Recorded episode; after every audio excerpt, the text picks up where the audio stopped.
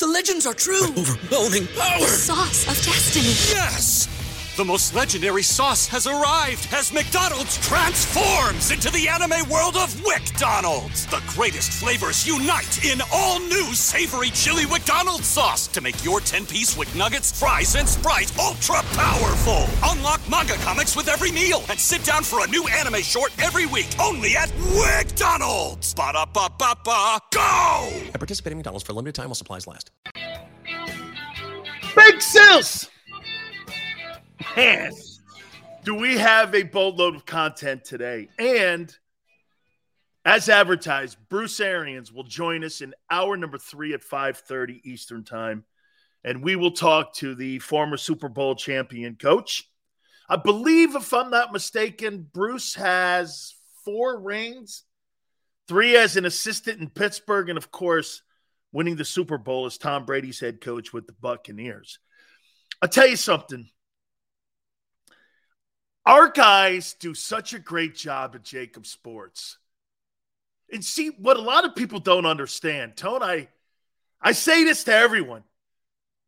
They do a great job teasing a lot of people because what it does, it makes you have to go back and watch the content of what we said during the show. So these guys could post something, and at the end of the day, you actually have to go back and watch the show for you to get full context of what these clips are or postings are. DeAndre Hopkins, we, we, we had a conversation with that yesterday. And where are you getting the money from?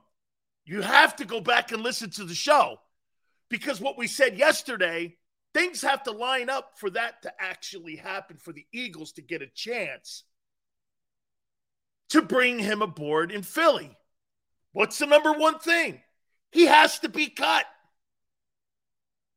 He has to be cut. If he's not cut, then again, like I said yesterday, though, not a not a team in the NFL is going to sign a guy. I kept the sheet who's going to make $20 million, and there's a $30 million cap hit this year. Nobody in their right mind, especially now, May 24th, what team has that kind of cap space to do something like that?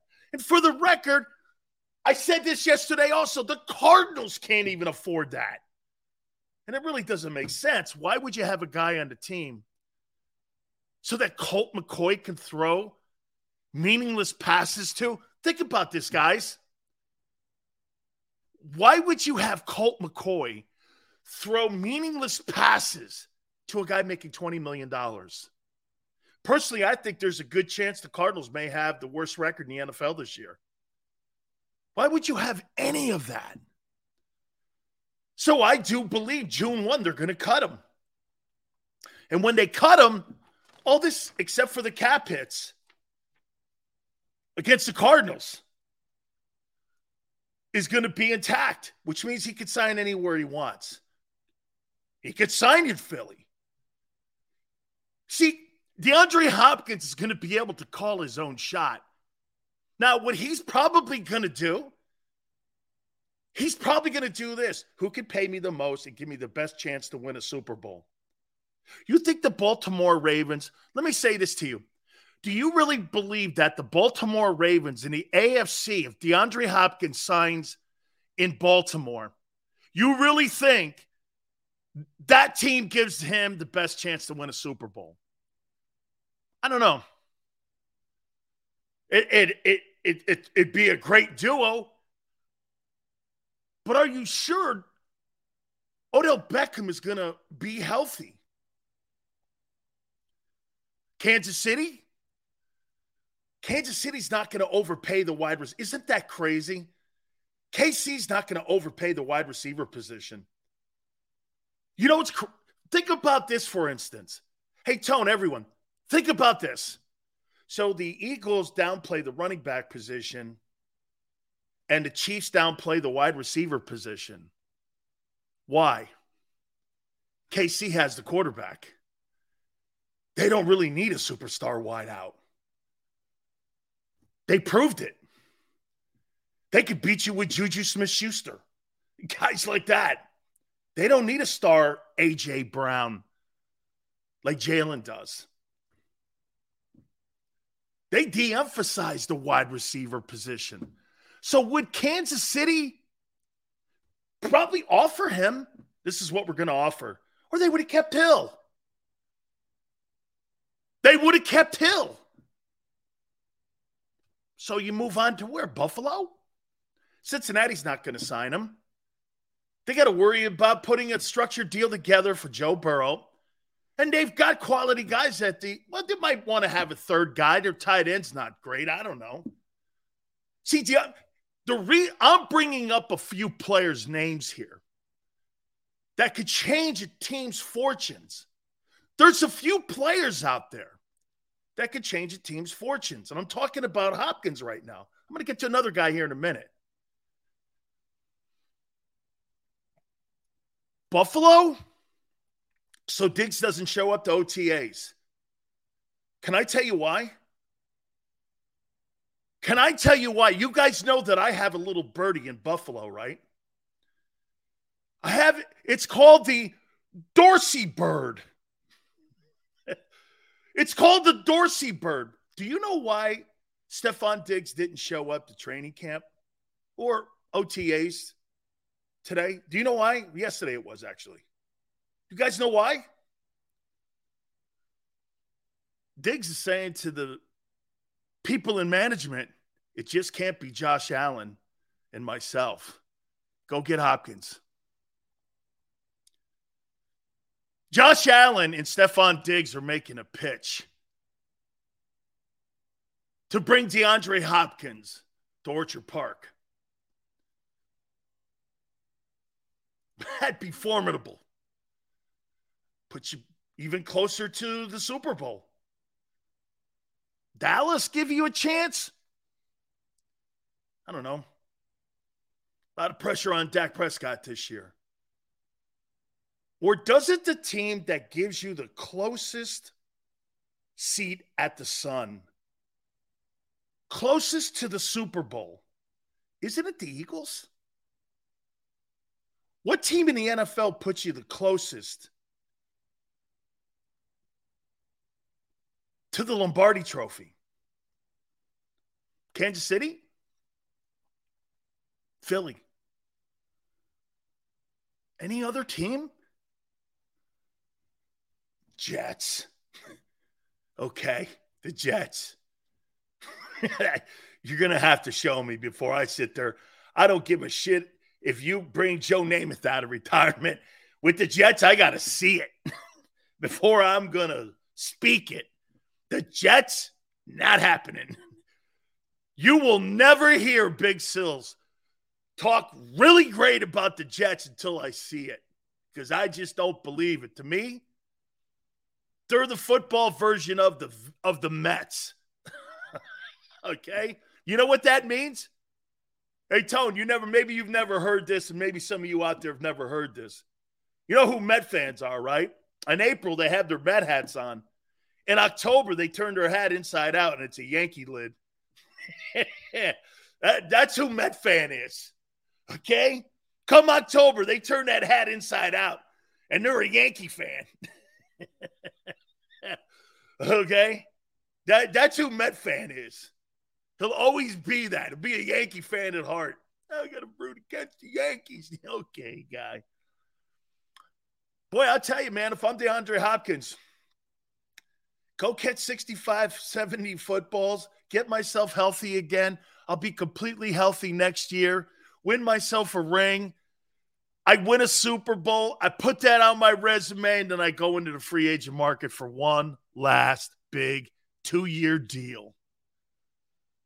Why not? Get a two year deal at 15 million. You could bring yourself 30 million. Look at what the Raiders offered up Antonio Brown. He's as good as Antonio Brown was. DeAndre Hopkins is as good as Antonio Brown. He's on pace for 120 catches last year. It's not like that guy sucked. So again, some of you didn't listen. He has to be cut. And I do think he's going to be cut. And personally, I don't think there's a team in the NFL that would make a trade for those numbers. Not on May 24th. That's not happening. Nobody's doing that. All right. See everybody backtracking now on Matt Araiza? Hey, um, not that I'm Nostradamus, but I told you an NFL team is going to sign this guy. So today, the New York Jets gave him a workout and are talking with him. I'll be shocked if they let him out of the building. If the Jets sign that guy, he's a game changing football player. This guy averaged 51 yards a punt in college. 51 yards a punt. Do you understand? He changes the game every time he kicks the football. And he's been vindicated. People in Philly now are going, this guy needs an opportunity now. Yeah, the same guys that were the ones saying that he'll never get a chance until everything is resolved. Well, the Jets worked him out today. Can you imagine them signing Matt Araiza, the Eagles, and you would have that weapon in your punt game, along with the kicker? You would maybe have the best kickers in the league. How does that not make sense?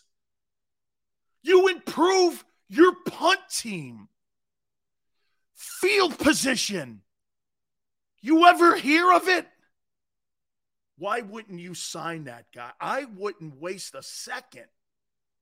I'd bring him in and I would work him out, talk with him, do my due diligence still, because you have to, because you never know in cases like this sometimes.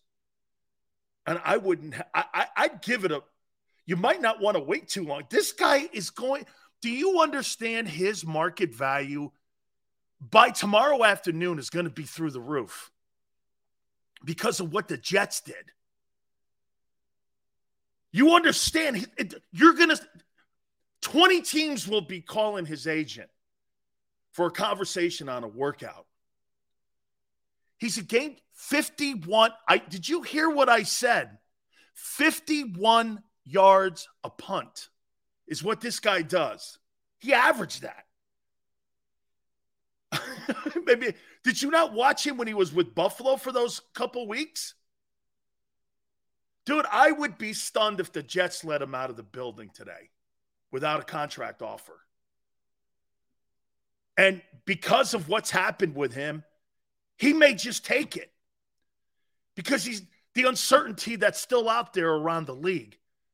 I think if he walks out of that building, he'll have 20 teams lined up tomorrow. Okay? Man. Holy cow. Incredible news when it comes to Matt Araiza. Good for him. He'll get a chance at getting his NFL career back on the rails again after being wrongfully accused. Way to go, man. District attorney, I've talked to those folks. And they're like, you know, really an awful case. Okay.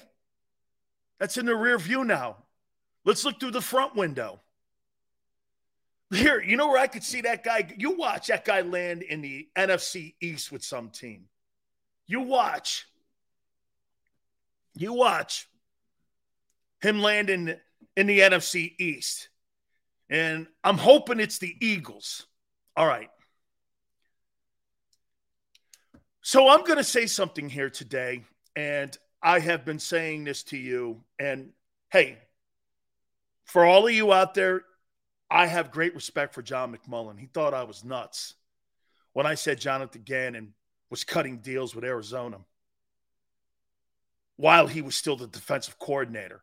And John's point was this you don't think that goes on? I do. But during the Super Bowl week and not in the off week, but not only in the off week, but during the Super Bowl week, you're cutting deals. So Howie Roseman was on with Mike Florio, and it looks like they have a great relationship. And Mike kept pushing the gas pedal down on Howie, and Howie kept giving him the written statement from the organization and from the league. What does that tell you when someone does that? Okay. It was more serious than what it's been reported. That's how I took it, and that's how Mike Florio took it. And I agree. Howie had that, Howie had that statement memorized almost verbatim. Almost verbatim. Did he not? And he repeated it like a good general manager twice. Mike kept pushing him. And Mike actually said what I said. You know, you answering it like that makes everyone know that this was more serious than what's been reported. And I mean, and and and, and then how he started kind of like peeling the onion back a little. Okay? Tone just said he's never seen Howie Roseman so defensive in his life. Because you know why? Howie's got to maintain the statement that the organization in the league wanted out there. Personally, Jonathan Gannon cost you a Super Bowl. I believe that Jonathan Gannon was not focused on putting the best game plan. I'm sorry, John. I'm sorry, people who don't believe this. I don't know how you cannot take Howie Roseman being so pissed off and defensive, the organization having prepared statements that everyone memorized, not to think that that wasn't an absolute ass with the Eagles and how pissed off they were. And they did it the night of the draft. You don't think that that was a distraction, that he was going behind the Philadelphia Eagles' backs during the preparation for the Super Bowl? Let's just say this. How did that defense look in the second half of that game? Prepared? Confused? Pick one. You tell me how you think that thing played out. By the way, I got great respect for John. John's got an opinion, so do I. This is what we do for a living, so it's all good. I have great respect for him. But he, he thought I was crazy. I, am with Mike Florio. And by the way, Howie Roseman's behavior, you could tell he's perturbed. And if Howie's perturbed, can you imagine what the owner must feel like? So, you know, they give you a win. And and and to John's point, yes, I think this shit goes on. What they do is they use their agents as the mouthpiece. So, like when someone asked Jonathan Gannon if anybody had contacted him from Arizona, he could always go like this No. But see, the media people never ask the right question. Hey, did the Arizona Cardinals reach out to you or your representatives? They never ask that because you know why? You're kind of half doing your job and you don't want to lose access. So you don't ask the full question. You see, there's a game in this thing. Just to keep your key fob, what you do is you make sure you ask half the question, especially in situations like that. Dude, I've been around this thing too long. I know how it works. You never hear media follow up going, Will anybody talk to your agent? Because then you corner the guy, and then you basically, the guy has to plead the fifth if there is some truth to it. Dude. You tell me, man. So I, am sorry. Here's my here's my official statement on Jonathan Gannon and what I heard with Howie Roseman and Mike Florio from Pro Football Talk yesterday. Jonathan Gannon, in my opinion, was not as prepared as he should have been for the Super Bowl, and it played into the chaotic scenes that we saw in the second half with DBs running into one another and not being prepared and in position. As many of the players have now said, we're going to be a little bit more versatile and we're going to be a little bit more prepared. CJ Gardner Johnson maybe wasn't wrong when he said, hey, maybe we'll be put in a better position to succeed. How do you not think that? Did you all you have to do is watch Howie and how he handled them. Dude, this guy had a prepared statement and he was he memorized it to the word. You know what that tells me? All this was prepared and everybody had their ducks in row the night of the draft when they came out and told everybody what happened. And you know what the league did? They underplayed it. Jonathan Gannon may have had a contract signed when he was unofficially may have had a contract signed with the Cardinals in that Super Bowl. How funny is it that the game was played in Phoenix? You don't think those guys were meeting while he was putting the game plan together against the Kansas City Chiefs? Dude, no way. If you're trying to tell me you think Jonathan Gannon is sitting, he, he, he didn't have his guys prepared and he was 100%. Howie doesn't believe he was. Go watch the interview. There, hey, Tone, am I right? When you watch that interview, there's not a chance in hell Howie Roseman believes that Jonathan Gannon was 100% prepared for that game. No way. Hey, and by the way, he did the politically correct thing. Want to thank JG for his contributions. And then after that, it was all in. it was all in. Okay? Holy cow. Man. Jonathan Gannon sold you out, Philly. This guy was dating another chick during the Super Bowl. Howie usually never has to repeat himself like that. He stuck to his script like I've never seen. Oh, it was a script. Jonathan Gannon sold the Philadelphia Eagles and its fan base out. Holy cow. Uh, hey, hey, tell me I'm tell me I'm lying. Okay? Dude, that is some shit. This guy completely sold you out, man.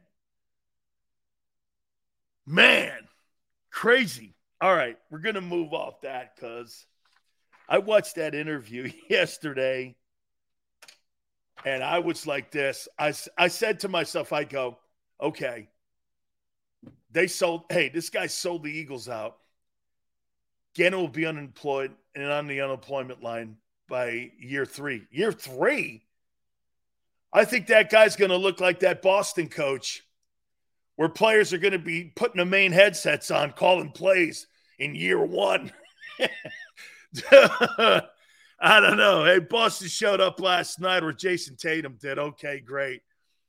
Hey, just in the nick of time, right, Jayson Tatum? Anyway, all, all, I'm saying is, is that Jonathan Gannon, you're giving him three years. But then again, it's Arizona. How many coaches can they keep paying that aren't in the building, right?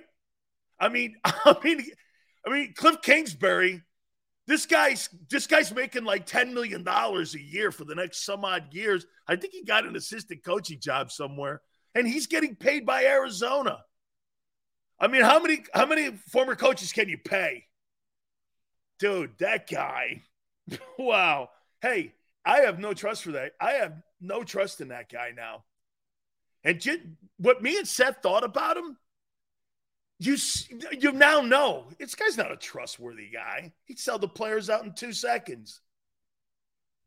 Sell the players out in two seconds. Remember the excuses? Well, we just don't have the personnel here to run the kind of defense I want. Jesus, dude, you were in the top 10. Two years in a row, you were in Philly. One of the years, you were second. Okay. That's some story, man. I've never seen Howie Roseman like that, and I've only been covering him for a little bit here. All right. I want to throw, let's get into the topics here. We got a ton of stuff here, man. Biggest games of the year I want to take a look at. Um, five most interesting quarterbacks to watch this year. I got five Philadelphia Eagle players that I think are going to have breakout years. I want to take a look at that Thursday night schedule. Also, Bruce Arians, like I said, in hour number three at 5:30 Eastern. Okay. How many people believe in here that the Eagles have upgraded the running back position? How many people believe they've upgraded it?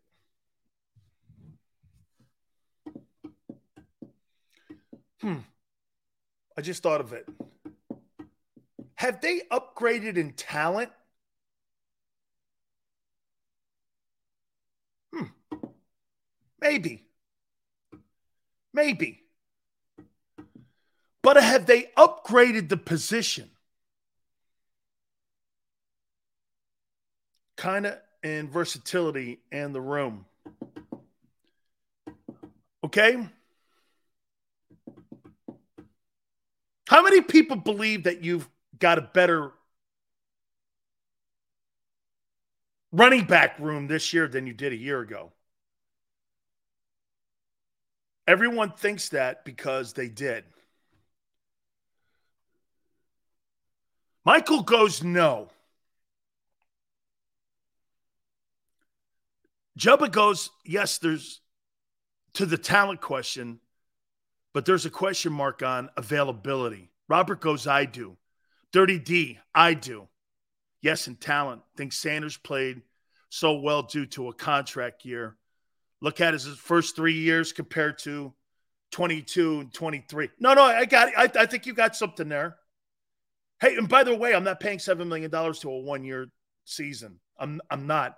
If I'm critical of Jalen Hurts only having one year in, I'm totally critical of that guy playing the way he did too, especially behind that offensive line.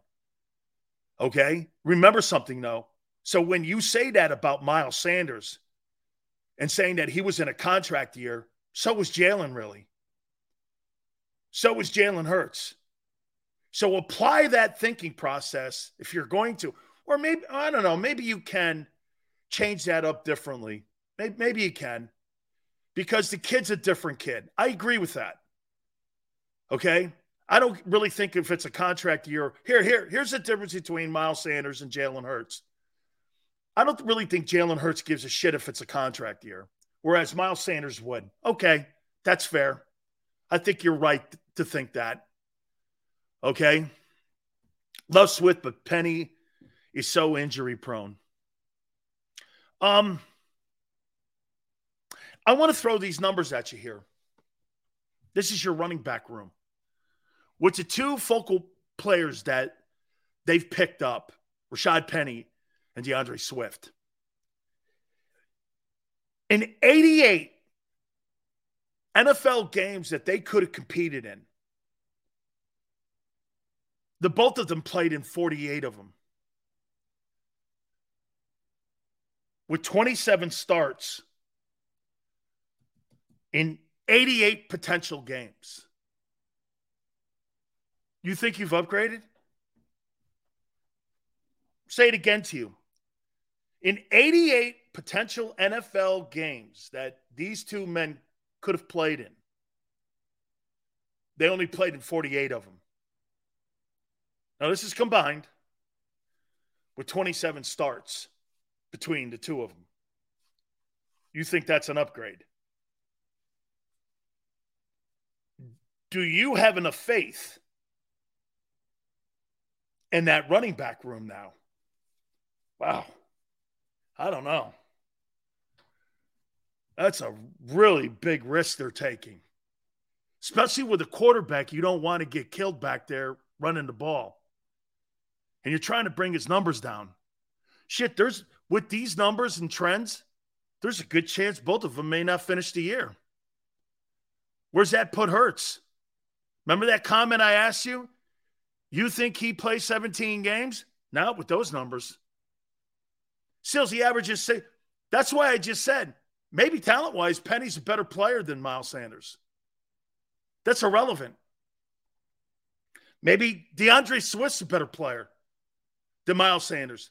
That's actually irrelevant too. Facts are they're not on the field, but half the games that they're eligible to play in. That's not an upgrade. That's cheap. That's going cheap and hoping that one of these guys plays. Personally, now that I look at the DeAndre Hopkins move, I look at it like this. Well, we signed the lesser of two evils here in this, and maybe one of these guys will be healthy by the end of the year. So you're kind of A game plan, anytime you have hope in a game plan, that's not a game plan.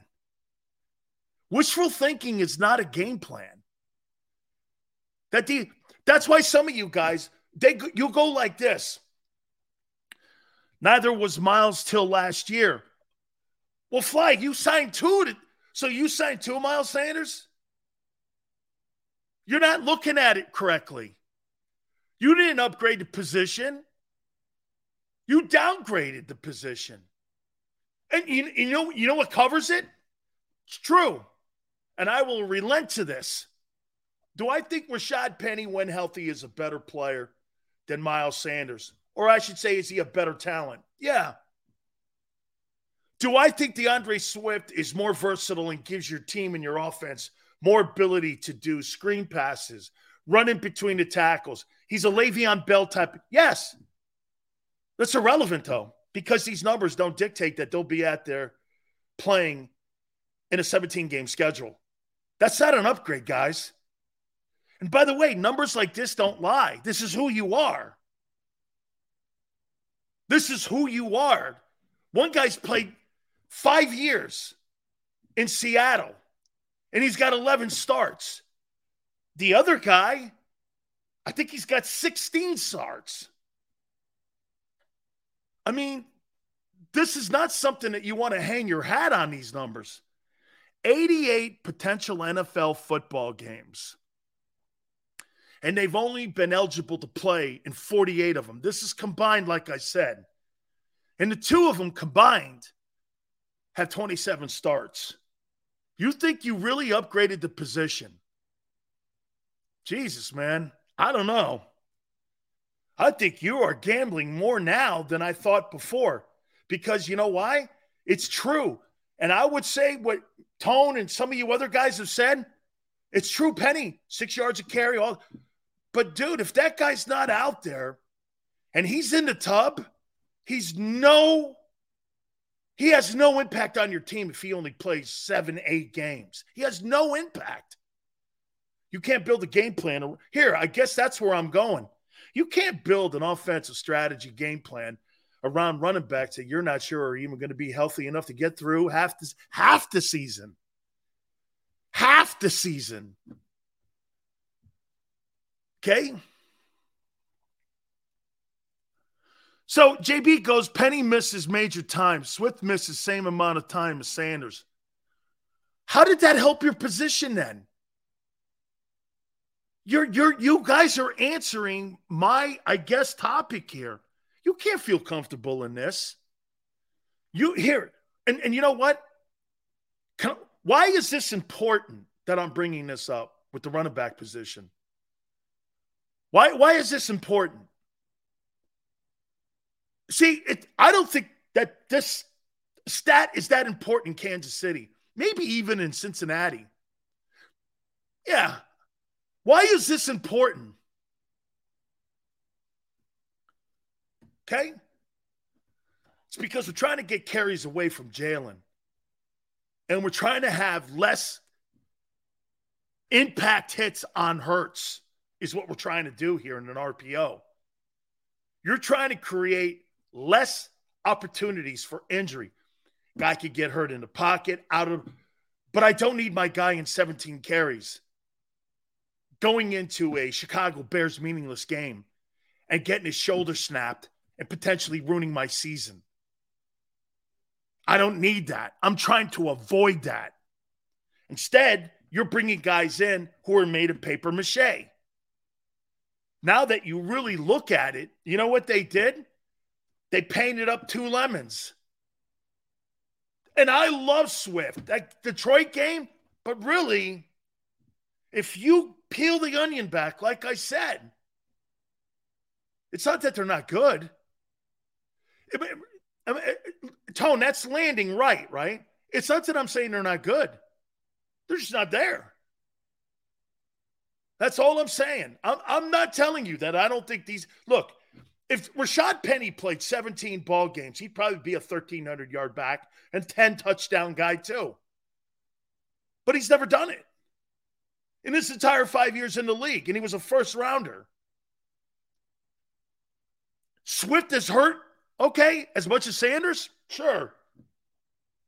He's only got eight starts in three years. I'm just saying, man, availability has to be part of the evaluation when you're looking at positions in your football team. Bateman, yeah, Derrick Henry, 28 carries a game. There's very few of those horses. Just like the horses you see go into stakes races, Preakness, Belmont, and Kentucky Derby, there's very few of them horses on the planet that can contend for a triple crown. There's very few horses like Derrick Henry and Adrian Peterson and Dalvin Cook for that. That's why I keep saying to you guys, dude, the RPO system. Now, again, would you here, would you rather have Dalvin Cook on the team? That's a great question. Would you rather have Dalvin Cook on the team? I think he's going to be a cap casualty. Would you rather have Dalvin Cook on the team after June 1, or would you rather have DeAndre Hopkins?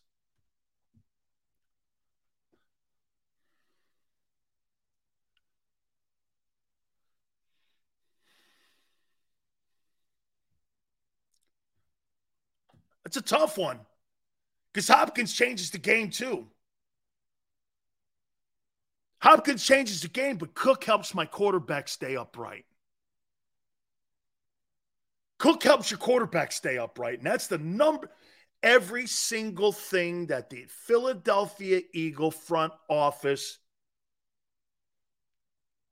does moving forward has to all be something that ties into your quarterback. Everything they do from now on has to be tied into that guy. Hopkins has a lot more left. I think Dalvin Cook has a lot more left. I think they're both under 30. I think Dalvin Cook's got to be 28. Um, no, um, what's his name? Hopkins will be 31 June 6th in a couple weeks. He'll be 31. I think Cook's 28, if I'm not mistaken. Has he been in the league seven years? He might be 26.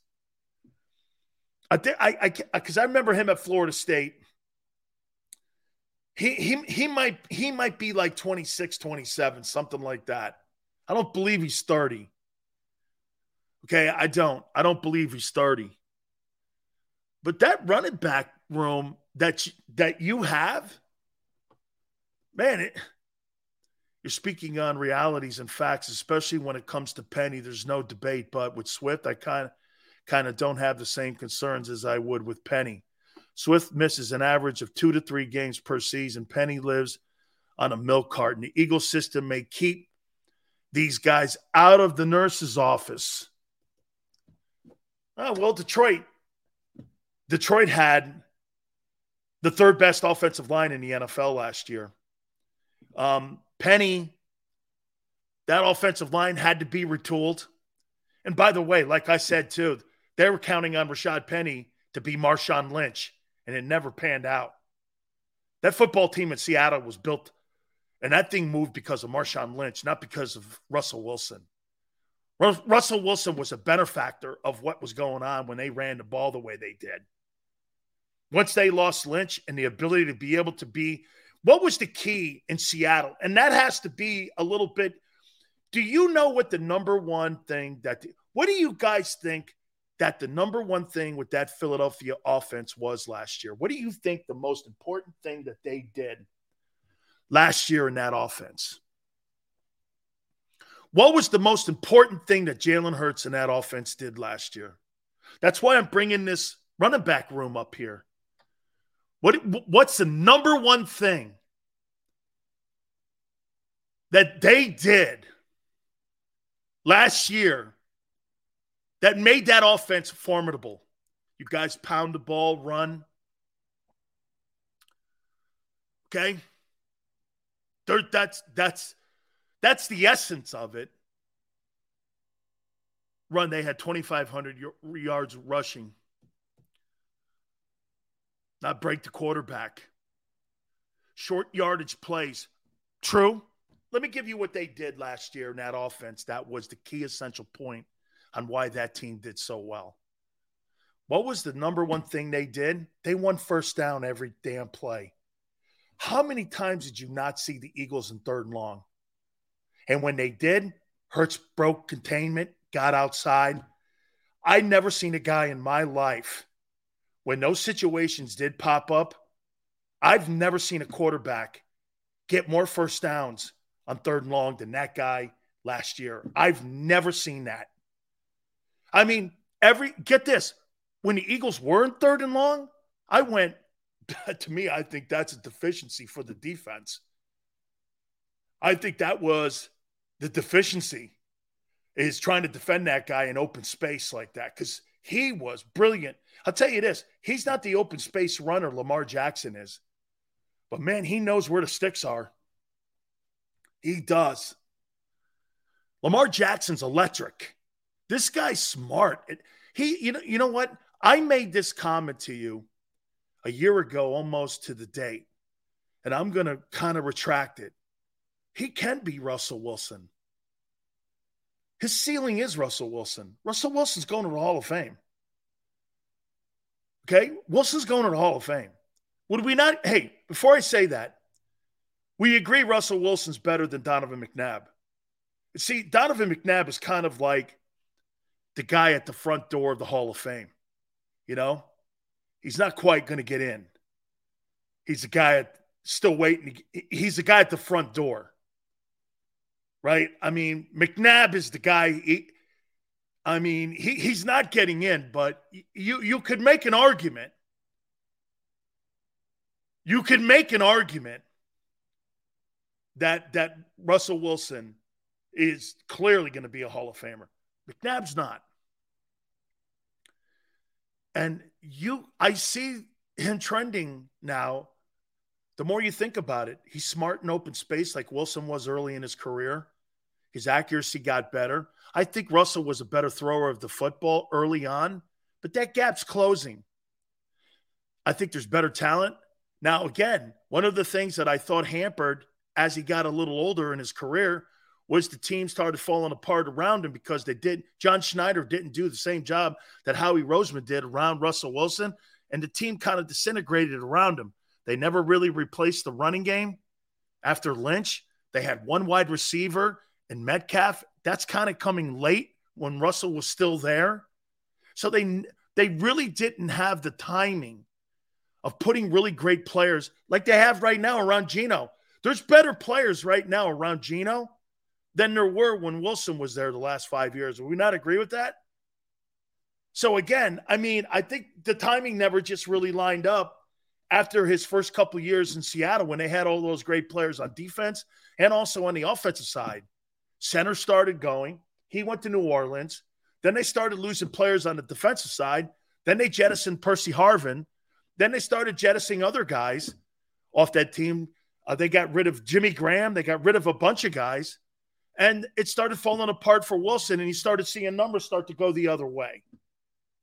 So they're not doing that in Philadelphia. He he he is trending, my opinion, in the Russell Wilson way. I, I didn't think that was possible. If you were to ask me a year ago this time, you think if you see um, Jalen Hurts today, do you see Russell Wilson? Yeah. Beginning of it. Yeah. Now, again, he's got to be more consistent with it. But what hurt Russell Wilson in Seattle? Lack of running game. Lack a guys getting hurt. Inconsistent play especially in the second half of seasons. Dude, guys missing 48 to 88 games is not going to help your room. And, and I, I, will, I will say this what Tone said about Swift. I feel better about Swift and Penny for sure. Penny, dude, it's a damn shame too, Rashad Penny. I saw him at San Diego State. And there's no question. I thought he was going to be a superstar in the NFL. He was by far a better running back than Donnel Pumphrey. And I actually covered those teams. I went to games. I know Rashad Penny. Voted for him for the All American teams. I thought he was electric.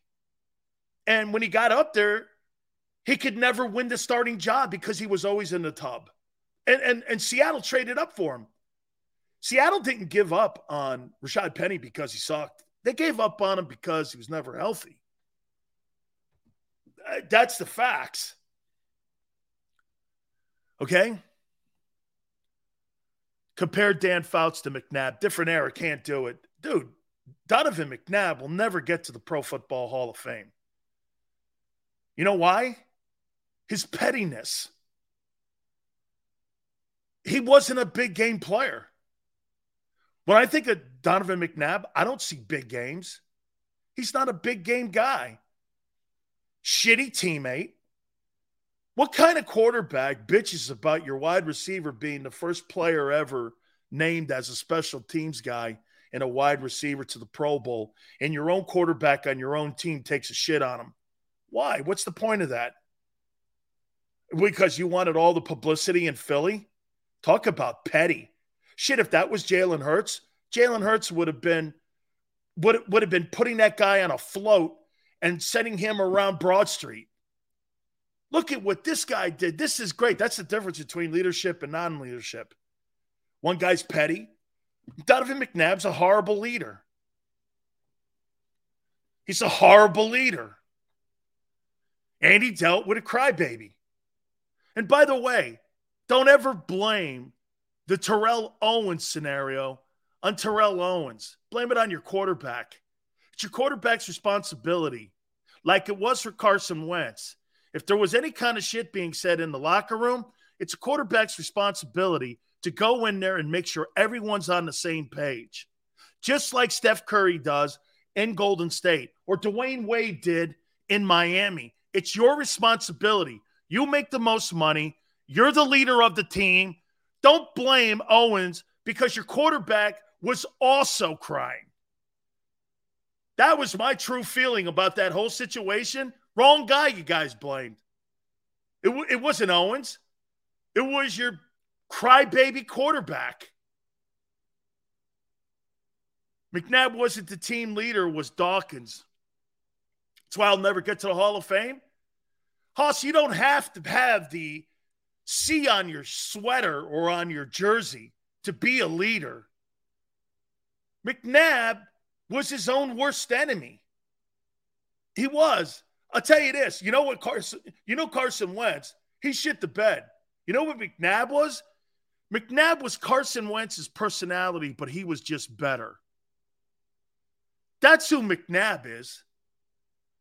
Anytime I hear people blaming other players for unraveling of locker rooms, that's media bullshit. They'll pick a wide receiver. Well, Owens was a cancer. Who, who was Owens a cancer to? Let me guess. Tim Rattay, Jeff Garcia, who sucked too. I mean, who are the quarterbacks that he played with? Quincy Carter, Tony Romo, and McNabb were the best quarterbacks he ever played with. Probably Young, too. I think early in his career, they may have had Young in the building in San Francisco. And by the way, Owens is in Canton. That's the one thing he'll always have over that dude. Hey, you know what? You think I unraveled your locker room? I'm in Canton. And you sit around the next 25 years blaming me for your failures. That's what he did when he played. okay?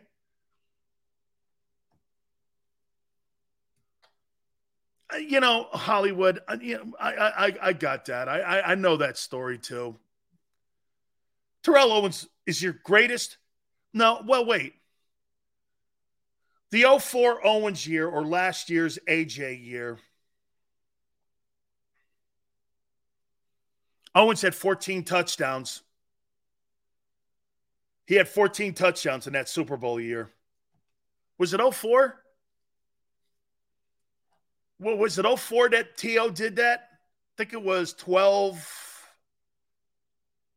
I think it was like 1,200 yards, 14 touchdowns, something like 14 games. Then he came back on the broken leg, right? in the Super Bowl. I think he had 14 catches in that game too, or 12 catches, 144, some crazy number. I remember it was nuts like that. He had some sort of psychotic game on a broken wheel. I mean, he was he was just stupid great in that Super Bowl. 14 games, 1,200 yards, and 14 TDs. What year would you rather have? 77 catches, too, in 14 games? He'd have had the same amount of catches that AJ had this year. Who had a better year, you think? Owens? 2004, the sit ups outside on the driveway. God bless Joe Rosenhaus. Who cares about the sit ups? Get, get this Tom Brady worked with a murderer and a psycho in Antonio Brown. If Tom Brady can work with a murderer and a psycho in Antonio Brown, Donovan McNabb should be able to deal with Terrell Owens. Think of that. How easy. There's not a chance in hell McNabb could have handled those two guys. He's not the leader you need in your locker room. Andy knew that the whole time. You know what you loved about Mahomes compared to McNabb? When when Tyre- when Tyreek Hill was throwing shade and saying how more accurate he was than Mahomes, you never heard Mahomes say anything. All you heard was Mahomes go like this. Hey, I'm sure he's going to have a big year, which he did. Tua is a great player. And I wish those guys nothing but the best. I hope they have a great year. And you're like this, way to go, kid. McNabb's, if that's McNabb, that ain't coming out like that. That's not coming out like that. I never really liked the guy. By the way, I never thought the guy had leadership qualities. I never thought the guy was going to win a Super Bowl. He's a fabulous player. Never thought Donovan McNabb would ever lead the Eagles to a Super Bowl.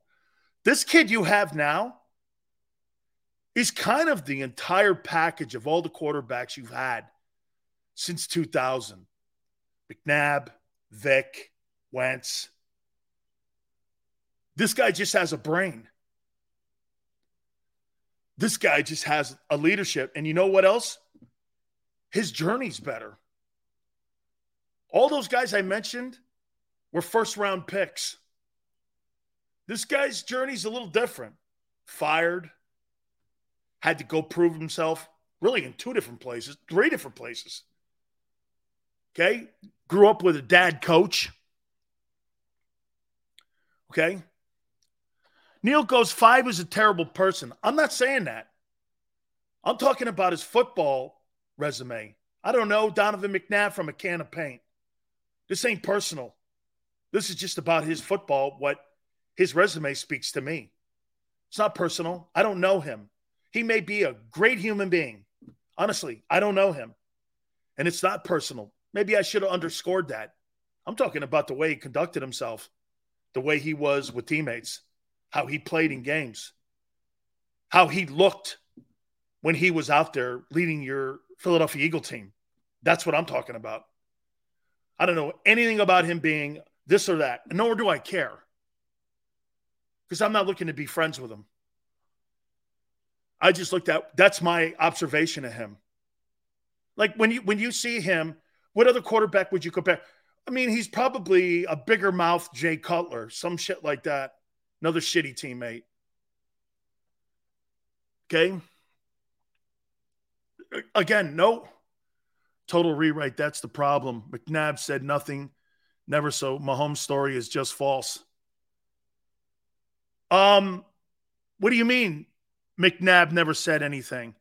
McNabb said that story. DeSean Jackson even said it. Go to Twitter and he said it on a podcast at the Pro Bowl. He took a shit on him for being the first player named to the Pro Bowl as a special teams guy and a wide receiver. If that was if that was Jalen Hurts, he would have been absolutely celebrating that. So would Mahomes. McNabb shit on Jackson at the Pro Bowl. That's a fact. Jackson said it. Come on, man. Cover for that dude. Dude, don't cover for people coming second like that and make excuses for it. Hurts Hurts took full accountability for his play. And I'm like, wait, you don't have to do that. It was your it was your it was your uh, DC who wasn't prepared in the second half for what Andy Reid was going to throw at him because you're worried about getting a gig in Arizona with the Cardinals. I mean, so in the, I mean, dude, don't change the narrative. All you have to do is listen. Hey, and this ain't an opinion. Just listen to Howie or listen to DeSean Jackson. What do you think? That's my opinion? My opinion of McNabb I gave you. But Jackson said that. DeSean Jackson is the greatest deep threat the team's ever had and will be. DeVonta Smith's not the deep threat that that guy will ever be. Now, he has a chance to be a better wide receiver than Jackson. He does. He has a better chance because his route running is spectacular. I wouldn't put DeSean Jackson in the category of being great route runners. um, that guy beat you with that blazing speed.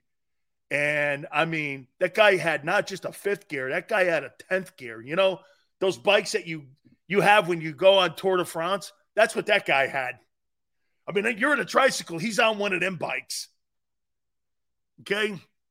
Sean Jackson was a great football player, and I'm glad he's going to retire a Philadelphia Eagle. It was McNabb that was the thorn in the side of the team. Of course it was. Never embraced the entire locker room. He he was a Wentz, I told you. He was just better. I mean, he, he was just better. Okay, Sills McNabb is just holding a grudge from the Eagles Washington game where Vick and Jackson destroyed McNabb. okay, anyway, so it is important. Circle back to close this topic up here. Look, man, here's what here, here here's here's to put a bow on this topic here. Do the Eagles have enough trust? Let me ask you that before I close it up. You have enough trust in this running back group to protect Hurts? Tone, I'll start with you. Do the Eagles have enough trust in this running back group to protect Jalen Hurts in 2023? Do you have enough trust in it? 88 potential games. They only played in 48 of them, Swift and Penny, with 27 starts.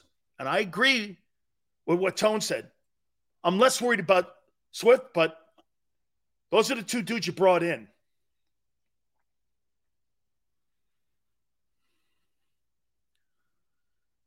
You have enough trust. Look at look at look at look at tone. I want to trust it. That's the best answer you can have. JM goes, so JM thinks I'm dumping on somebody for bringing up a point. That's dumping on someone for bringing up a point that these guys had 88 potential NFL games and played in only 48 of them with 27 starts. You think that's dumping? Or do you think that's more saying that I want to make sure that Jalen Hurts is protected? If you think that dumping on Jalen Hurts or dumping on this running back group and not trusting them, because I think they're going to get that quarterback killed if they're not healthy, is dumping on somebody, I'm looking out for your quarterback. You you can have all the wishful thinking you want, but it doesn't it doesn't help you when you have numbers like this and trends. Here, that's who these guys are. You guys are right in many ways with this backfield set. You know what it is? Are they more talented? Yes. They're less reliable. They're less reliable. Yeah, but you didn't sign two running backs that missed half their games.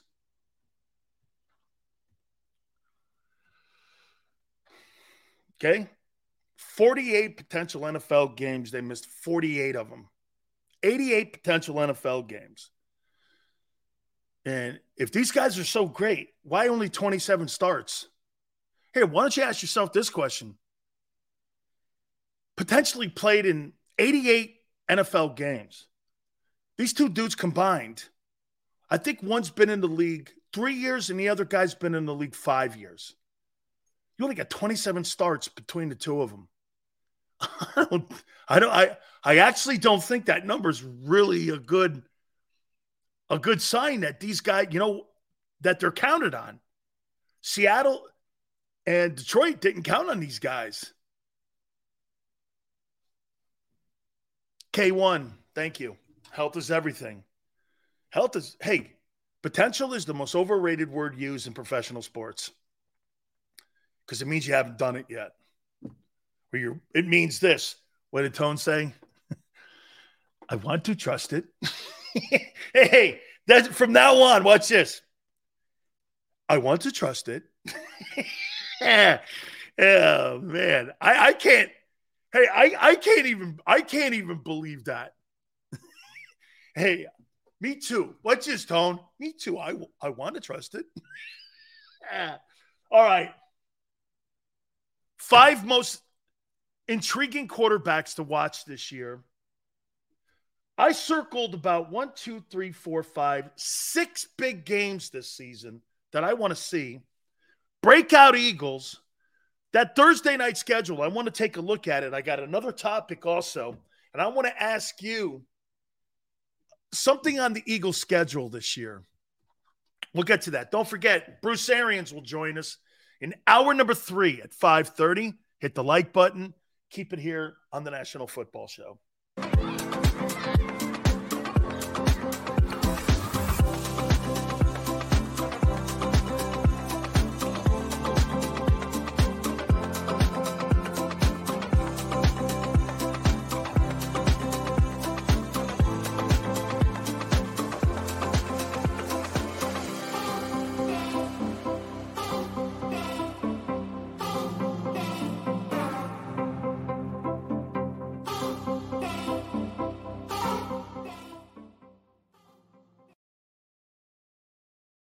Heading down the shore. Here, imaginations run wild and time stands still. Because here, you can find the best of the Jersey Shore all on one five mile island. So leave the old you behind and get lost in the woods.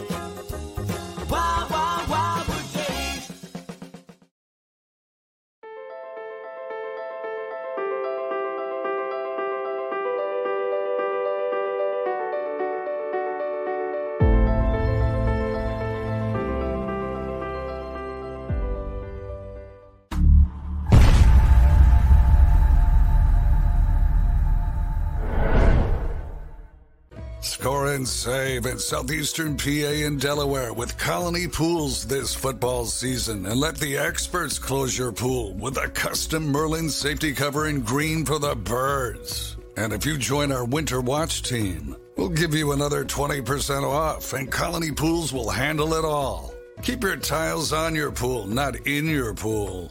Fly with Colony right now, birds fans. Visit flywithcolony.com. Hi, everybody. My name is Jason Lombardi. I'm an inspector at DryTech.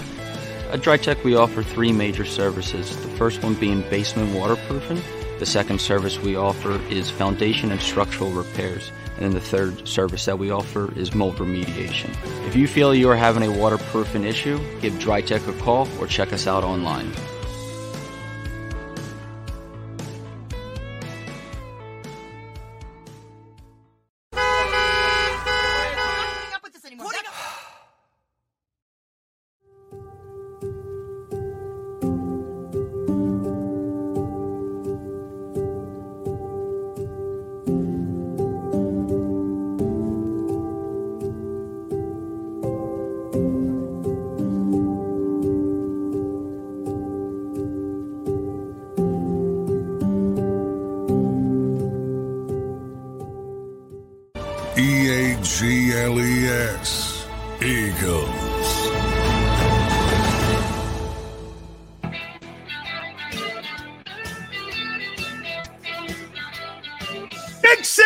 National Football Show.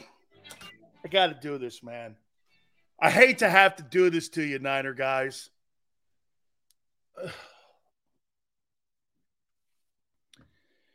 Looks like Brock Purdy might be ready for the first week of the season for the Niners. Trey Lance says, all I ever wanted to do was compete for the job.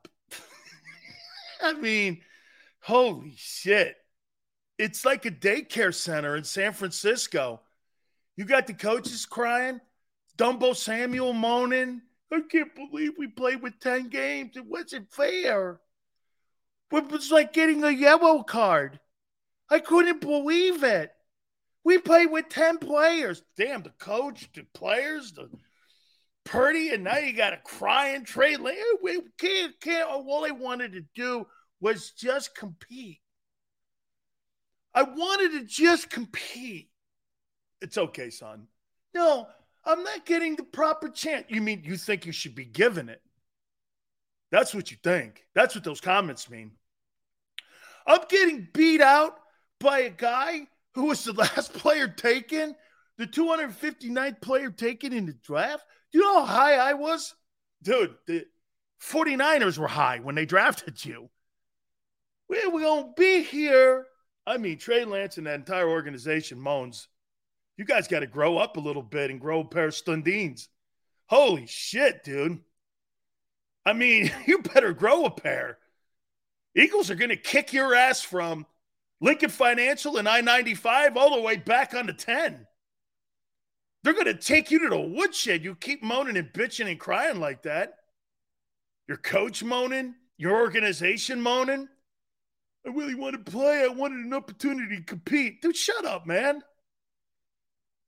Your quarterback got killed in a game. Hey, it's what it is. It happens. Hey, and by the way, can I tell you something here? I would put this po- I would put this point on you, Eagle fans. Do me a favor. You've won. Let me tell you what you've won. I think you guys are going to like this.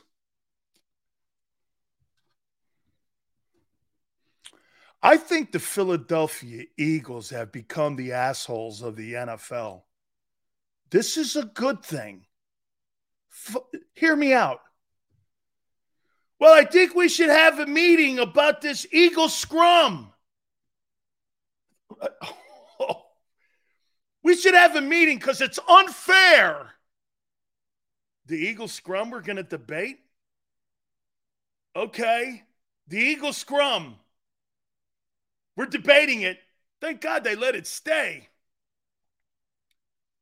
Now, this week in Detroit at the owners' meetings, we're going to have an emergency third quarterback rule. Oh, oh, because the the Niners lost their guy in the NFC title game, and the Eagles killed their starter and the second guy. Jesus criminy, man. You guys are the bad boys of the NFL. Holy shit. Dude, those are merit badges. I'd be walking around. So you got to try to make rules to stop the shit we're doing in Philly. Dude, like Charlie Sheen would say, that's winning. That's winning, dude. You got every the scrum's illegal. Why? Because you can't do it and you don't have the line they do? Well, okay. Yeah, what? hey, what do you think that's wilt? I mean, they're trying to put they're trying to put guardrails on what the Eagles' success is doing. You guarantee you this: if that was Dallas, everybody'd be like, "Hey, the Cowboys, where they go?" But it's Philly, the bad boys of the NFL. Can I tell you, man? There's a scene. There's a scene for me now that I think embodies the Philadelphia Eagles. You know that scene in Bronx Tale? Some of you have to watch the movie. The biker dudes walk in. They want a beard. They act like jerks. Sonny goes to the door, locks it, and he goes like this. Now's you can't leave. hey, now's you can't leave. And with all their power drained through, it's like this when you step on the field and you see that old line and you see that scrum and you see that shit they do on that side of the ball and you see how big them dudes are. Hey, man, now's you can't leave. now's you can't leave. I mean, hey, hey, I, I can't wait for the Eagles and Niners in week 14. I can't wait for that. Well, now you can't leave. Holy cow, man. Dude, they come up with rules against you guys because you guys are pulling off great things. You're thinking about using your assets on your field. You're thinking about using your roster to the best of your abilities, and it's working. You got everyone thinking about what you're doing. That is so great. It builds an attitude. I don't believe anybody in their right mind would go, well, the Eagles are now turning into a finesse team. I mean, that's not something that I would ever. Kansas City's a finesse team. Shit, in many aspects, I think Pittsburgh has turned into a finesse team. They're trying to get back to their roots with that old line and revamping the old line. But most of the teams in the NFL are finesse teams. Why? Throwing the ball, I think it's a finesse skill. You know how many people can't do? Dude, Baltimore struggling at trying to do it and keeping their guy upright. Can't have the Philly scrum. I call it the Philly scrum, not the push play. I call it the Philly scrum because if you're making a bitch about, there's only one team that runs that thing. I don't see Arizona running it. Dude, that's a really great merit badge. That's a super cool merit badge. You got teams and owners around the league bitching about the success and things that the Eagles do inside a game. Good for you, man. Good for you, dude. That's that's worth three points. Walking into a stadium and already you know this. I've never seen a play more success. Dude, that that scrum play the Eagles run is about as effective as Jabbar's skyhook. I have never seen an offensive play in in sports that has been more successful. That's got to be the most successful play that the Eagles ever have run. It's not a deep pass. It's not a run play. It's that scrum play. Dude, you're getting first downs. 49ers emergency quarterback is Kyle Shanahan. I can guarantee there'd be two tight ends in their weapon. 92% of the time, you name me a play, Dank, in NFL history that works 92% of the time. I can't think of one. 92% of the time, you have success on that play. Dude, it's the greatest play the Eagles have ever run in their franchise's history freaking unbelievable. Uh, and you had guys actually debating. Well, you know, maybe we shouldn't, you know, and uh, yeah, you know, and maybe we shouldn't. And I'm like, dude, come on now. All right. 96%? All right. Cosmo Sills Darnold was unbelievable talent, said Shanahan. Hey, so look, if you're Brock Purdy, to or no, not Brock Purdy. If you're Trey Lance, I and I think you guys agree with me with this. So Kyle Shanahan's going, oh my God. Oh my God. I don't know what this means. Can you believe what a great looking quarterback Sam Darnold is? Whoa! I've never seen a talent like this. Dude, he's Sam Darnold. He's Sam Darnold. What do you mean you've never seen? Dude, if you're if you're Trey Lance, you got to be like this. So they like they like Brock Purdy and Trey and uh, Sam Darnold more than they like me.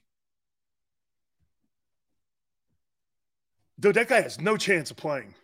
And if you put that guy on the field, you better make sure you don't hurt his market value. Because let me put this out there to you. If the 49ers were to trade Trey Lance right now, what would you give up for him? We got Niner people in here. What would you give up for Trey Lance right now? What, hey, Tone, was he the second or third player taken? I think he was the second.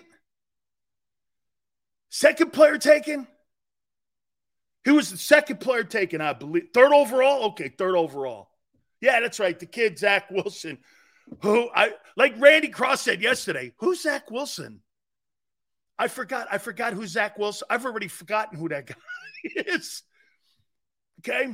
What would you give up for Trey Lance right now? What would you give up for Trey Lance?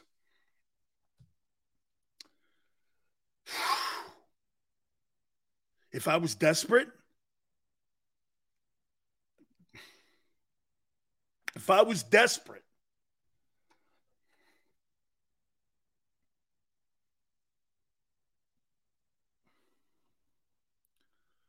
no sixth round, maybe a two.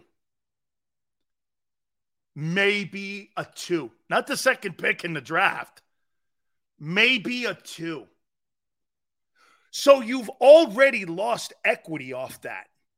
And you guys may be right. That may be too high. And they gave up multiple first rounders to get to three. Richard goes no shot. You may be right. You may be right on that. There's no chance in hell of you ever recouping what you gave up for one play Trey. Never, unless he wins you the Super Bowl. You will never, and you're going to put that on the field. And if he sucks in the first half of the season, you won't get shit for him. And you would have lost every bit of chance of moving him. dude. If I were them, I would trade him in the offseason. Try to get something for him. Because the gamble is this. Dude, that guy would have to win you a Super Bowl for him to pay off what you gave up for him. Even if he turns out to be decent, he'll never turn out to be the amount of first rounders you gave up for him and a third pick in the draft. He'll never live up to that. He, he may be decent. Like Jordan Love, he'll never live up to being a first round pick. There's not a chance. Look at Zach Wilson. He'll never live up to even being drafted. Look, look, look at Baker Mayfield in Tampa. How many teams is this now? One, two. This is his third team. He was number one overall pick just a few years ago. Where's Josh Rosen today? Where's Josh Rosen? This guys ain't living up to. Look at Sam Darnold. What team? What is this? His third team too? Regardless of what happens in camp, the Niners have to play Trey Lance. If he doesn't play, or they end up trading him, I don't know how the Niners recover. Yeah, but I'll tell you this: if you put bad, you put bad play on tape, you'll never, you'll never move him. You'll never move him. So maybe to Tone's point, you play him anyway because you're never going to get the value anyway. So you might as well play him and just see what what happens. And maybe you know he wins some ball games, and it, it can go down. I don't know what you do because to me, I'm playing the best guy, and the best guy in the building they have right now is Brock is Brock Purdy. That's I want to see him do it more, and I want to see him do it more consistently than just nine ball games. Just trade him to the XFL. Shit, they may have better quarterbacks in the XFL than what they have in San Francisco. Okay. So, I mean, end of the day, right? All right, let's get to this other topic here. I, you know, usually I like to do my two topics in the first hour. Man, we get so much stuff that we do. Um, I, I you, there's a lot out there right now. When you look at the Eagles' schedule this year, what's the biggest game on the schedule? The week 11 game against Kansas City or the two Cowboy games?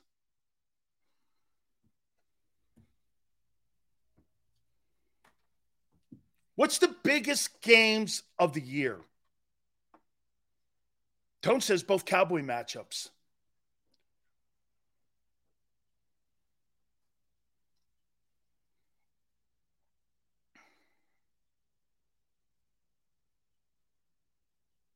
Cowboys?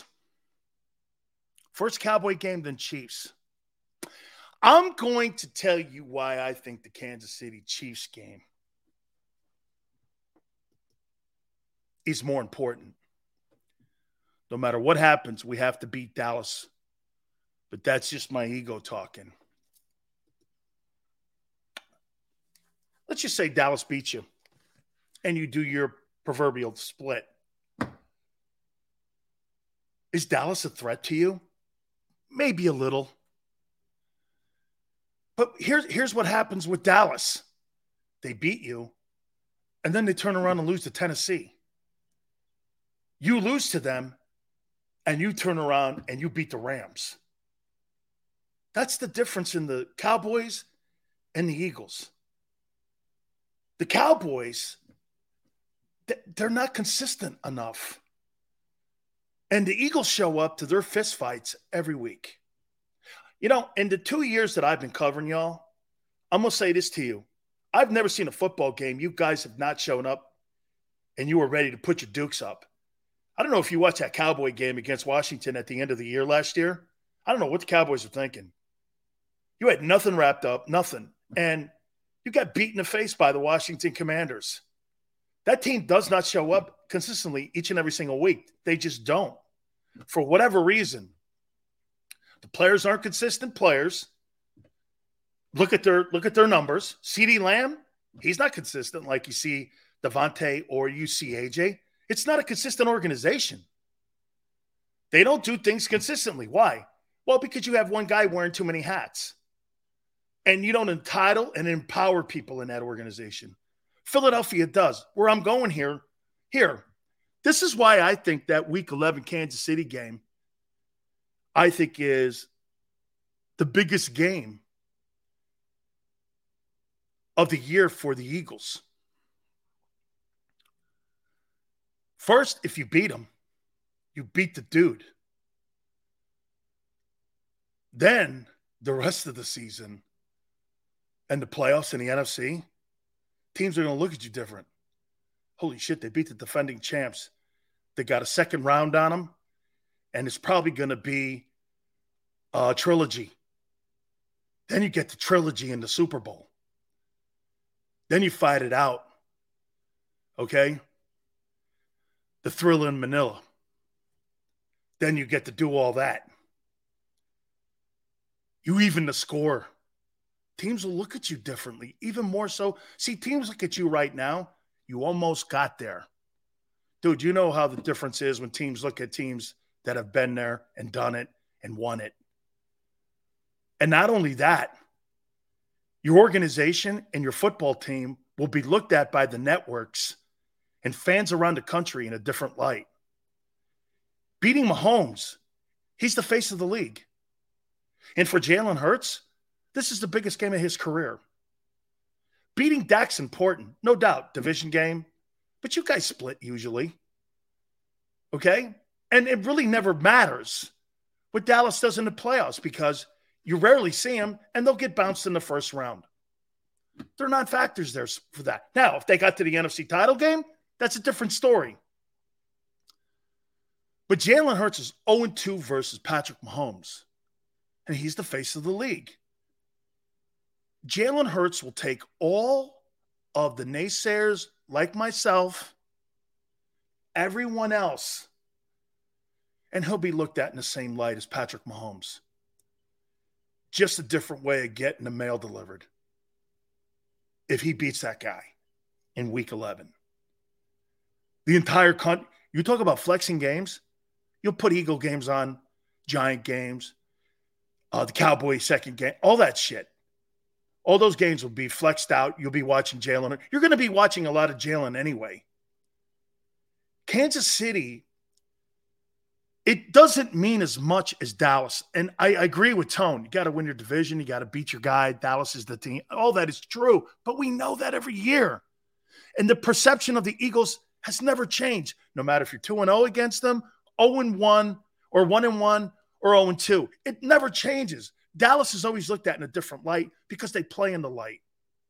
You beat Kansas City on that net. That'll be is that a Monday night game? That's a Monday night football game, I believe. You beat You beat Patrick Mahomes on Monday Night Football at Arrowhead. Hey, here, let me just listen how that sounds. Listen how that sounds. You beat you beat Patrick Mahomes at Arrowhead and Andy Reid on Monday Night Football. I'll tell you what, I wonder what Andy Reid thinks how important that game is to him beating the Eagles. You know, hey, he loves that organization, but everybody likes to stick it to people who canned you. I want to beat them in February, says Batman. Hey, Batman, I want to beat them any Sunday that I'm lined up against them. I don't give a shit if it's the Super Bowl, week one, week five, or in a parking lot. I'll play you if you want at night at the rec center. I don't give a shit what you want. I'm going to play anytime you want. I embrace that kind of shit. I don't embrace playing soft schedules like the Eagles did a year ago. I don't embrace that. Tell you what, I'm so looking forward to this year because you're playing some ball teams this year with some great quarterbacks. And I cannot wait to see how this lines up. Last year, you paid, I would say this, of those 17 games, shit, man, at least 12 of those games were stiff games. They were stiffs. Shitty quarterbacks. Now, look, I'll tell you what, what you guys did, Trevor Lawrence, is pretty impressive because I'll tell you what, Lawrence early on in the start of that season, he was Urban Meyer Trevor Lawrence. And by the end of the year, he turned out to be a top 10 quarterback. So you guys put the wood to him, and he's a good quarterback. That kid's one of the futures of the league. He's a good looking player. Okay. Kid in Pittsburgh, the Kenny Pickett kid. I don't know. Why do I see Kirk Cousins? Kind of something like that. Or maybe even a Ryan Tannehill. When, when, when I see Kenny Pickett, I don't see special. I mean, that guy's not Ben Roethlisberger's second coming. he, he, that's not Ben Roethlisberger's second coming.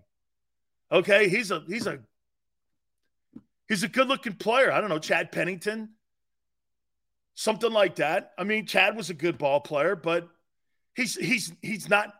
Wait a minute, Kenny Pickett is he better than McNabb? No, he won't be better than Donovan. Okay, he won't be better than Donovan, but Kenny Pickett, I don't know. Ryan Tannehill, I don't know if he'll be better than Kirk Cousins. I doubt it. Right? I, I, I don't know. Will he be better than Andy Dalton? Cincinnati Andy Dalton. You think Kenny Pickett will be better than Andy Dalton Cincinnati when he was winning 11, 12 games? I don't know. I don't see it. I, I just, I mean, I think Pittsburgh, you know, I, again, there's another example of drafting a guy in the draft because he's a quarterback. You take him and he gets blown up, and you look at him and you go, he's not really that guy because he isn't that guy. That's what this group was this last year that went in this last April draft. They're good players, man, but they're not what you think they are. What up, brother? Okay. Especially in a tough division like that. Yeah, man, I, I, I don't know. I look at him and I, I don't know. I don't, I don't really see it. So I'm going to give you the Eagle guys. Oh, wait. So that's why I think Kansas City, I think the Kansas City game in week 11, to me, um, I think that's a big game.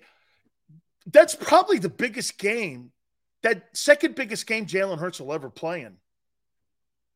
Well, third, because the NFC title game and the Super Bowl are the two biggest games he's played in. That's a fact. This Kansas City game here on Monday night will probably be the third because there's expectations for both teams to get back to the game and play in Vegas in the Super Bowl.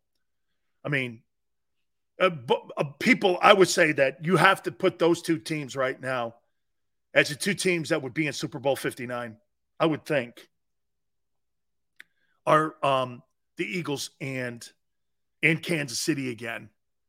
So, but that week 11 game, it means a lot to Jalen. Can Jalen Hurts ever be the face of the league? Um, 12 and 5, Maniac. I think somewhere in there. I think this looks like a 12 win team. Somewhere in there. Um, Kenny, can Hurts ever be the face of the league? Does the city hurt him?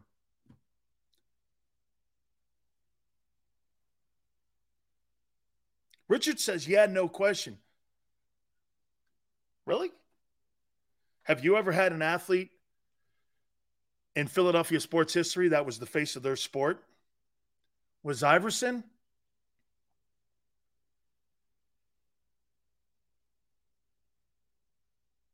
No, because there was the Jordan era, then Kobe.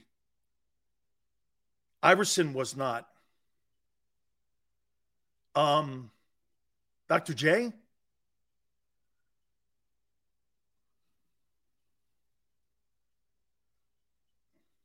Eighty-one, eighty-two.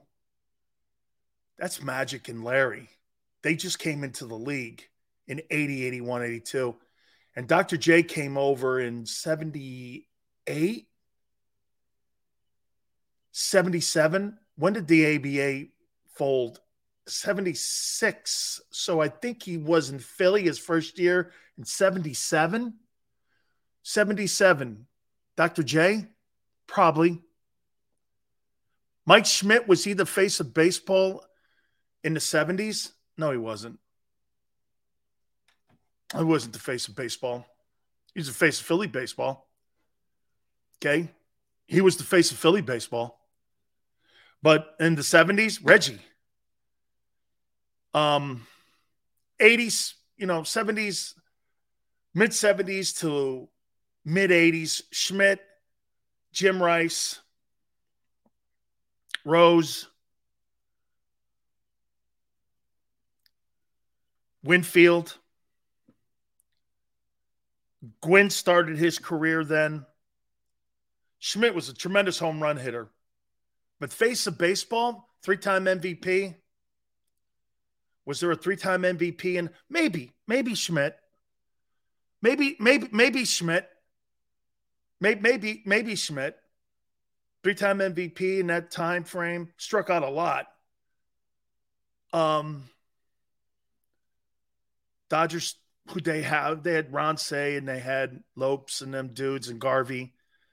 Schmidt's a bigger was a bigger ball player than those guys. St. Louis, you had McGee, you had Keith Hernandez. No way. Face of baseball in the 80s was Darryl Strawberry and Dwight Gooden in the National League. Schmidt was a better ball player. I don't know. That's a good one, man. Maybe, maybe, maybe Schmidt was the face of baseball for that time frame. Fernando, Fernando, what Jason here? Philadelphia with hockey, Hextall. Was Lindros ever the face? I don't think so. Uh, did they ever? Bobby Clarke? I think the team was kind of the face, maybe in the 70s. But then you had the Canadiens.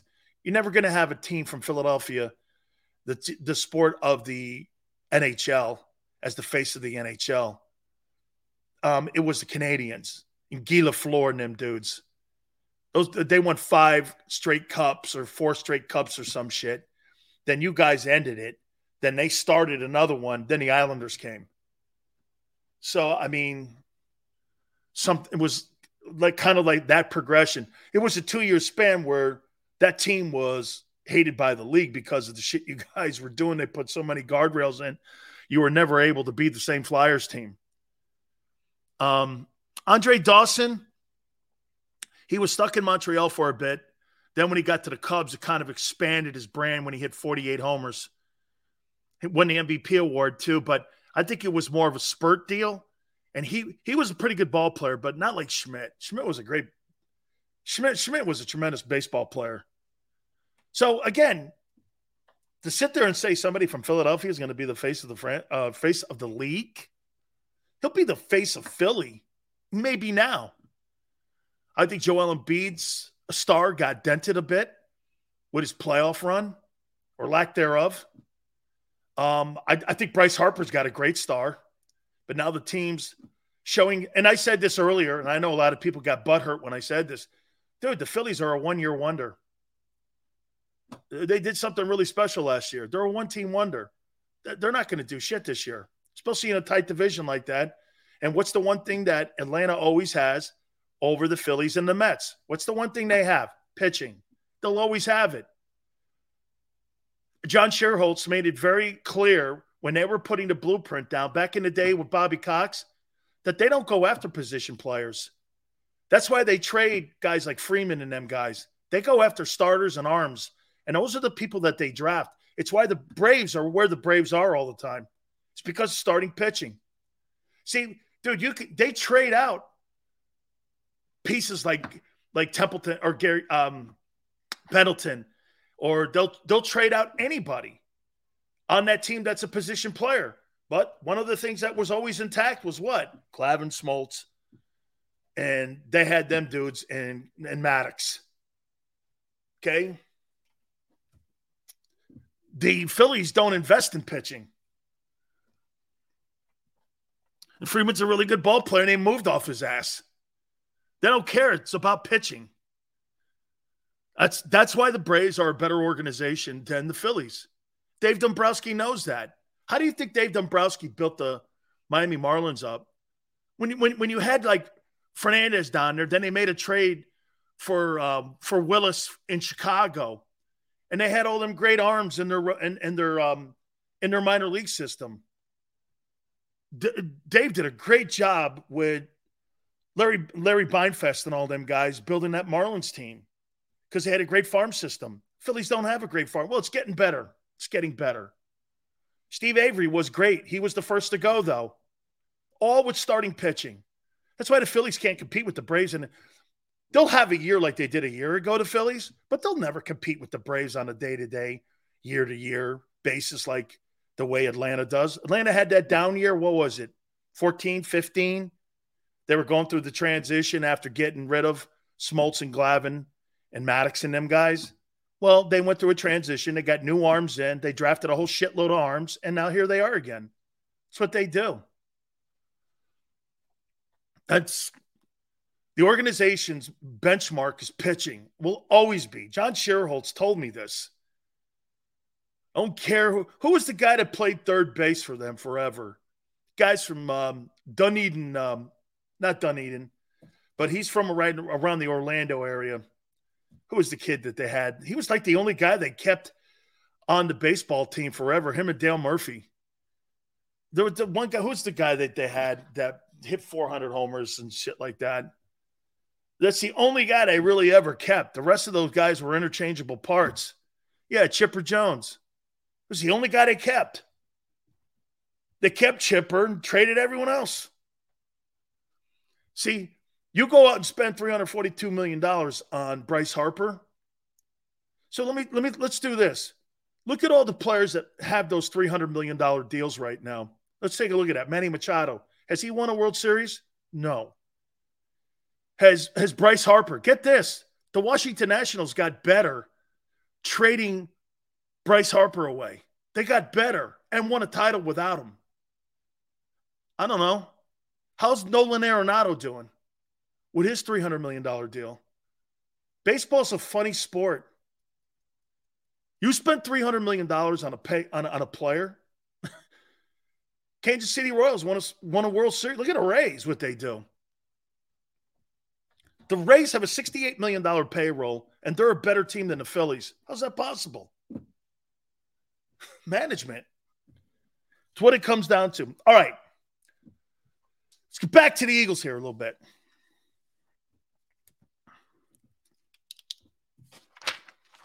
I wrote down five players' names. Five players' names that I think are going to have breakout years. Five players that I'm expecting them to up their game. Let's start at five.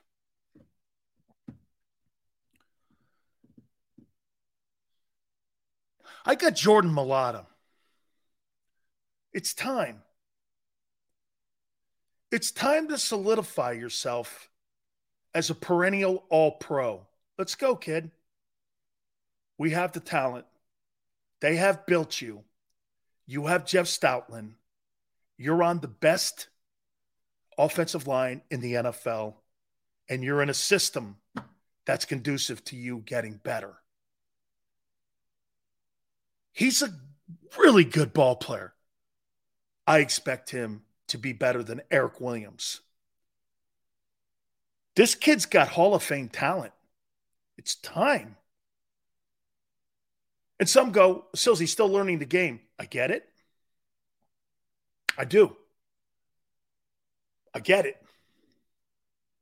Who's who's the um who's the tight end that played with Philip Rivers with the Chargers?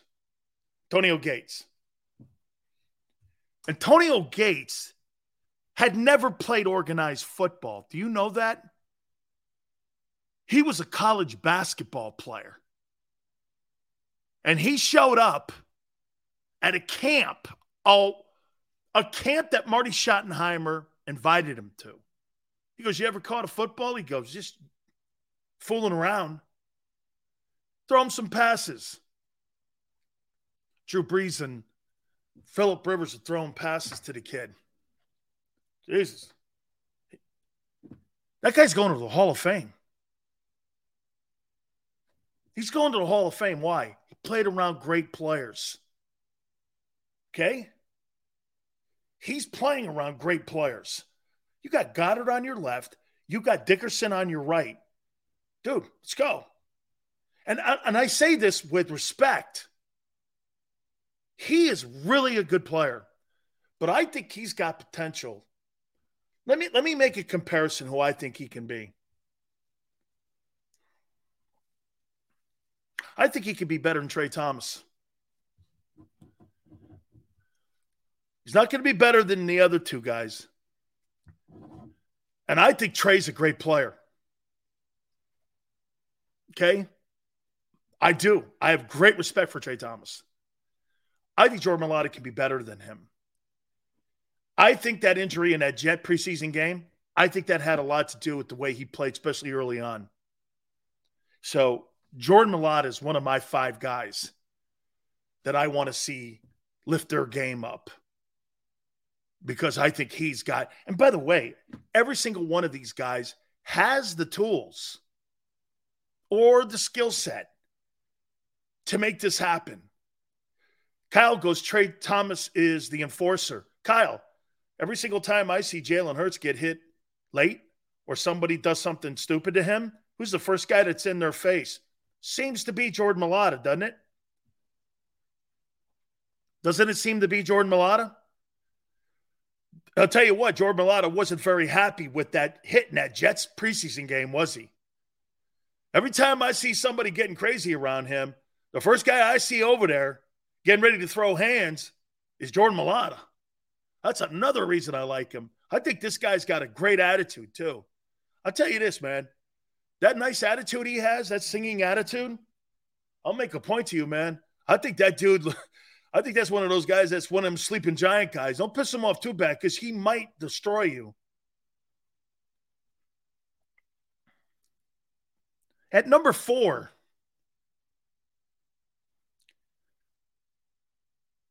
these are five players I want to see step their game up. Funny, I see somebody say Jordan Davis. I don't know Jordan Davis is going to be able to step his game up. I just need Jordan Davis to be able to play 17 games. I don't think he can step his game up. He's who he is. You guys are expecting him to be Jerome Brown. He's not. He doesn't have that skill set. That's not who he is. If you're expecting 14 TFLs and 13 that will never happen with that player. He is kind of who he is. What I need him to be is in shape because they're going to need him. He's a great run stopper, but that's kind of what he what it is. You guys are expecting him to be something he's not. He's if you're expecting that, you're going to be very disappointed this year. Okay? Arthur goes, Jordan Davis will make a huge leap. When has he ever? Name me one year in his career he's made a giant leap. In his five years of football over the last five years, what year did he make a giant leap? What year? What year was that? Please point it out to me. Okay, you can make any you can make all the excuses you want. How about this? I ain't seen it yet, and I don't think I'll ever see it. Okay? I'll tell you what, that age thing, I saw Michael Parsons at 21, and he didn't look like he had a problem. I saw Adrian, that Aidan Hutchinson kid, he didn't look like he had a problem. Shit, I even saw the kid from Purdue in Kansas City. He didn't have a problem. Those guys showed up and played. I don't know, man. How about this? You think Sauce Gardner? How old is he, Yale? He's 21 too, isn't he? Hey, who was taken higher? Was Sauce Gardner? Please tell me Sauce Gardner was drafted higher than, than Jordan Davis. Was he? Was Sauce Gardner? He, he had to have been. He had to have been. People do develop differently. When was what what what what pick was Sauce Gardner? Please tell me he was a higher. He has to have been uh, defensive player. He he had to have been. Gardner was fourth. Okay, okay. Davis was thirteenth. Okay, thank God. Okay, thank God. Here is the fourth player that Big Sills is looking for a breakout year. I think you're going to be shocked. I got to Kobe Dean. I went back and watched some YouTube on him. I'll tell you, here's his here's here's the here's the positives. And I looked at some of the games, the limited action that he had last year, and his college tape that he has at Georgia.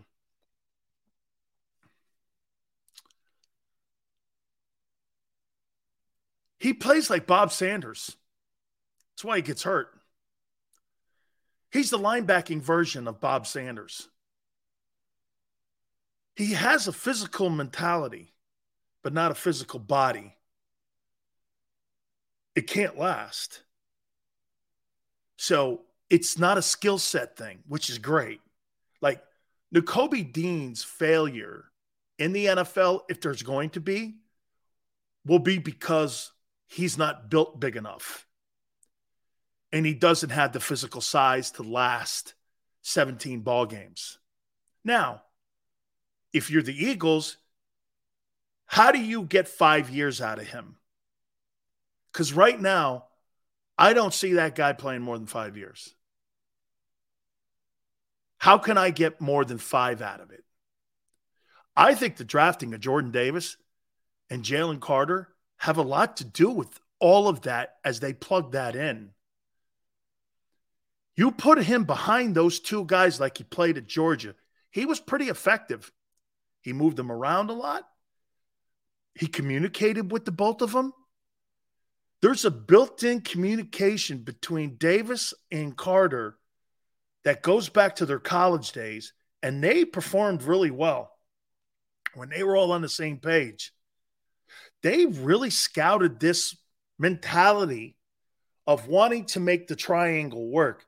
One of the things that I told you when I was doing that show with Barrett, one of the most important things that you have to have in a defense, okay, one of the most important things you have to have in a defense is your triangle, your two tackles and your middle linebacker have to be talented players because it's the heart of your defense. Because teams are going to challenge Philadelphia this year, not on the perimeter. Why would I throw against your corners? Why would I do that? If I'm the Kansas City Chiefs, you know how I'm going to beat you? the same way I beat you two years ago. I'm going to run the ball for 200 yards on you. And then I'm going to make high percentage passes in the second half because your linebacking corps is not that hot. Very predictable. And that was the problem with Jonathan Gannon. And that's why you're hearing guys now saying this. What? What are they saying now? Hey, we're going to be more versatile and we're going to do more things this year. You became too predictable. Dude, beating the Philadelphia, if you're a high, if you're a really high-end quarterback, no high-end quarterback struggled against Philly. Nobody did. Everyone had high percentage nights. Actually, for two years in a row. They had high percentage ball games. Shit, stupid Andy Dalton had 88% against you. I mean, Gannon's system was so predict. Seth said it yesterday. The predict the predictability of what he was doing, right? You didn't really need to have an offensive game plan. You just needed to challenge certain areas of the team. And how did Wash? Hey, if you look at those Washington Commander numbers and how they beat the Eagles, very pedestrian. They were very pedestrian. Okay? Very pedestrian. And you're you're you're, you're like, where, where they won first down. They won first down. Yeah, and Dak destroyed you. So did Andy Dalton. So did Tyler Heinicke.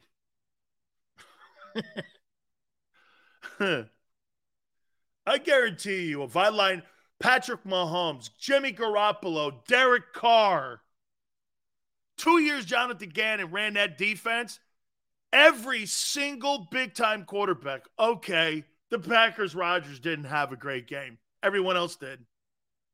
Owned you. Owned here. Got to do something here. I'm sorry, I'm Jonathan Gannon, but I got to sign over owner. Hang on for a second. I'll get into why, Dean. I got to sign. Sorry, sorry, sorry, sorry. JM goes Cousins a high end quarterback. Here, I got to, I got to um, sign over ownership papers of the Philadelphia Eagles defense to Patrick Mahomes. Patrick Mahomes. Who else? Dak. Garoppolo. Jesus, Derek Carr. And Derek Carr, I think, went for 90% completion percentage. There's just too many guys. I'm going to have to get into denim to the Eagle defense. Sorry. I'm going to have to wait there. So let me continue. Dean, to me, man, up in his game. I don't know if it's about up in his game. I haven't quite seen his game. He's going to be the most would we not agree? He's the most interesting player in the 2023 Philadelphia Eagles starting lineup. Would you agree? He's the most interesting player. And what I mean by interesting, whatever you want to fill it in with. Not know, unknown. Dean might be the whole key to your defense. Okay. I think this is unfair where I'm going here for my third player. I think this is unfair. But I'm going to put it here.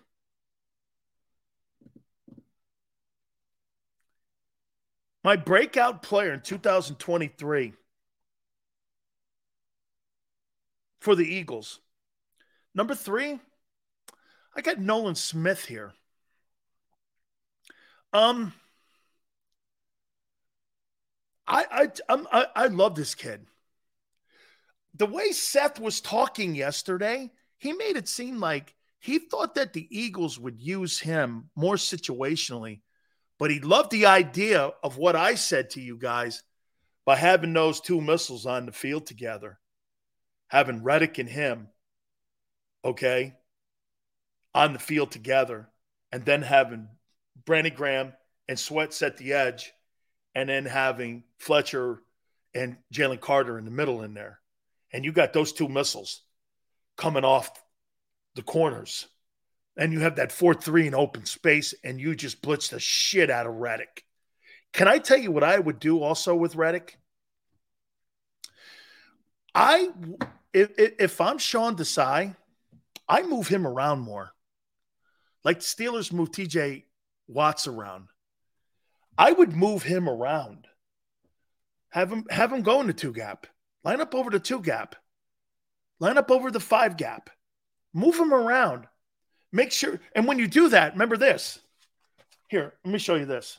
So when you move a guy like that around, and this is HR, and this is say Josh Sweat. Okay. And you have this right here. That's Haason Reddick. He's outside of Josh Sweat.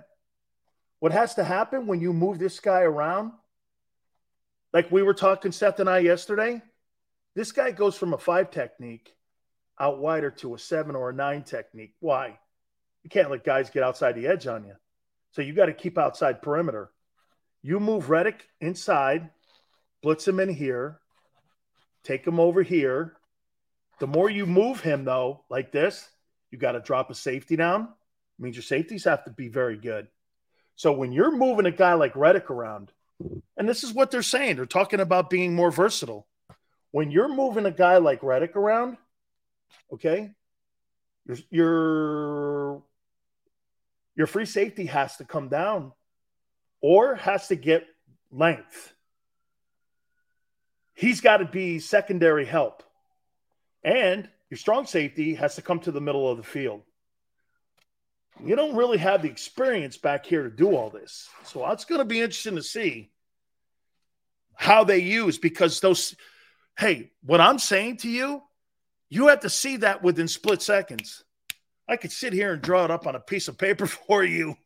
it's no problem. But you've got to see that with disguise coverages and motion. It's not that easy. And your middle linebacker, Nakobe Dean, he's got to know that. So, do you really think that Nakobe Dean has seen enough football that he can move fronts around, slide fronts, spot motion, strong side, weak side? You think he's smart enough to know that? I shouldn't say that. I think he's smart enough, but he hasn't seen it enough. Like he doesn't have game reps in NFL games identifying that. You know, Jonathan Vilma, Jonathan Vilma told me a great game that they used to play with Manning. Manning liked to get down to the five second mark. He knew it. So they would never set their front or their backfield until Manning got to five seconds. That's how they beat him in the Super Bowl, besides that uh, onside kick. Every single time Jonathan Vilma got to five seconds, Manning had to set the he had to set the blocking scheme and he had to put him down in set. When he put them down in set, they would go to their formations. You know how skilled and smart you have to be as a linebacker. And I say smart and skilled because you've seen the reps that you have to be and the patience you have to have at middle linebacker when you're somebody like Jonathan Vilma and you see that and you're waiting for Manning. Man, I'll tell you what, assholes pucker on stuff like that. Five seconds, Peyton Manning. If you're wrong, he's going to throw a 25 yard touchdown strike on you. So you have to have the confidence in what you're doing back there. Now you have Marcus Lattimore back there, and that helps a lot when you got somebody rolling around like that back there. But you you've got to be. You think Dean has that kind of NFL knowledge? that he's going to be able to set fronts like that against Patrick Mahomes? I don't know. So Nolan Smith, to me, and look, up in his game, he hasn't even played it down yet in the NFL, so it's probably unfair. But I think he could be a secret weapon this year for the Eagles. I really like him. I do. I like his leadership. I like everything about him. Number two, breakout Eagles, 2023. Hey, Tone, do you think this would be crazy if I said this about D'Andre Swift? Behind that O line? 1,200 yards. 700 receiving. Man, that's 1,900 total yards. Whew. Dude, he's the all pro back if he does that. Health will be the problem. We talked at the top of the show about it. If he has a breakout year like that, 1,900 yards in total offense, that would be unbelievable. And I totally think he's, hey, I totally think he's got the ability to do this.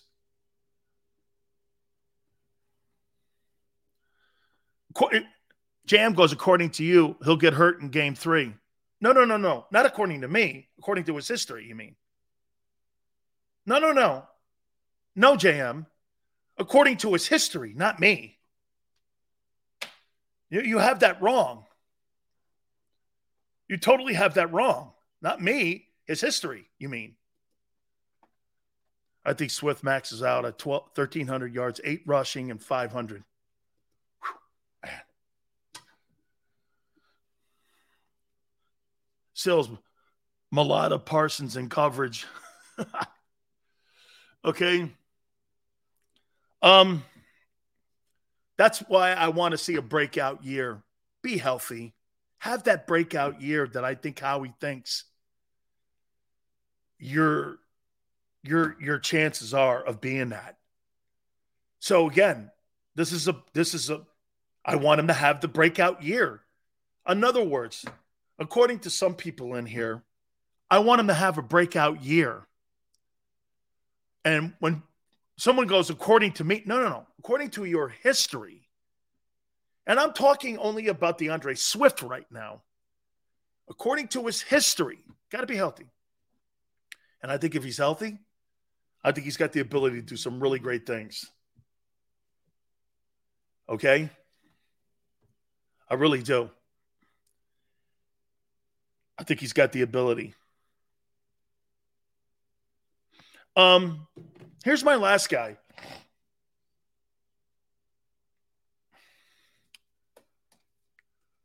I think Cam Jurgens. Cam Jurgens to me, offensive guard. I want to see a breakout year. Look at what he has in front of him. Look what he has to the side of him, and look what he has behind him. And look what he has in the coaching room.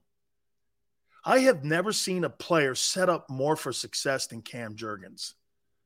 You got a Hall of Fame center, a Hall of Fame right tackle, a quarterback who was in the conversation for the most valuable player award, and you got the best offensive line coach in the NFL. I don't know, kid. If it ain't you, you're going to be a perennial backup for the rest of your career. He's got to win that job. And he's got to star at that job. Do you hear what Jason Kelce said? Now, was this, do you think this was a shot at Cam Jurgens? You hear what Kelce said? One of the smartest players I've ever played with was Isaac Seumalo. Can I tell you why? Can I tell you why Kelce said that? This is this is this is why Kelce said that. When you're out there and you're in even OTAs and you notice a guy not getting his head front side, maybe a step late, maybe asking more questions than what you've had the last couple years with Seumalo to your right. Those are glaring, those are glaring notices. That offensive line worked like the Philharmonic. It's a beautiful thing to watch their offensive line. And when you have one tuba player or one cello player or one violinist that's not in sync, you notice it. And I think that's why Kelce brought that up. Okay. Hey, I don't care how talented you are. If you don't know what to do, you're asking questions. Not saying you shouldn't during OTAs. You should. But what I'm saying to you, you know, you you notice it. The five starters of the Georgia Bulldog defense now in Eagles D were a better defense than yours and Jerome's. Okay, we went to national titles too. Our guys went on to play in the NFL and star in the NFL. Who starred from Georgia off those defenses so far? Let me know. Let me know when you find them all pros. Bennie Blades, I think he was an all pro five times. Just let me know. Hey, by the way, tell your boy Jordan Davis to make sure to put the donut down and then see if he could play 50 plays. How you doing? Hour three coming up. Bruce Arians will join us. Way to go, though, JM. You know you get under my skin when you talk Jerome, so it's all good. We're going to talk to Bruce Arians. We'll get his thoughts. Still a bunch of stuff to hit to. Power Hour number three. Keep it here on the National Football Show. Do you stream on a Roku, Fire Stick, Google TV, or Apple TV? Now you can watch 6ABC 24 7 with the 6ABC Philadelphia streaming app. And the big story on Action News? Search 6ABC Philadelphia and start streaming today. Go to get your game on. Go for the beers. Go for the cheers. Go for the hit and the hits. Go for the stakes and the stakes. Go to get your parlay on. Go to get your party on. Go for the scene. Go for the screens. Go for the gallery. Go for the win. Go to Ocean. Visit theoceanac.com to plan your visit. The greatest fans on earth. It's a bold statement, but would you expect anything less from Philadelphia? 58 years of heartache creates a toughness, a grit, a resolve not found in most. Sure, our prayers were answered, but now that we've had a taste, we're looking for more. Pondley Hockey, official partner of the Philadelphia Eagles.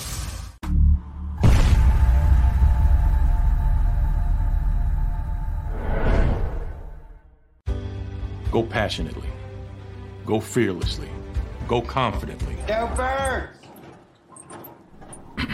Go confidently towards your goals with First Trust, Philly's hometown bank for nearly 90 years, and the official bank of the Philadelphia Eagles. We're focused on getting you over the goal line.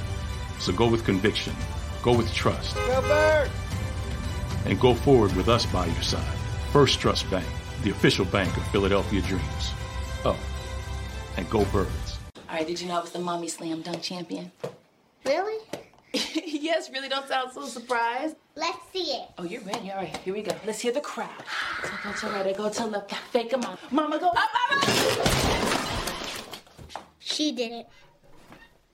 Again? You can't avoid gravity, but United Healthcare can help you avoid financial surprises by helping you compare costs and doctor quality ratings. United Healthcare. Uh huh. Anymore. Putting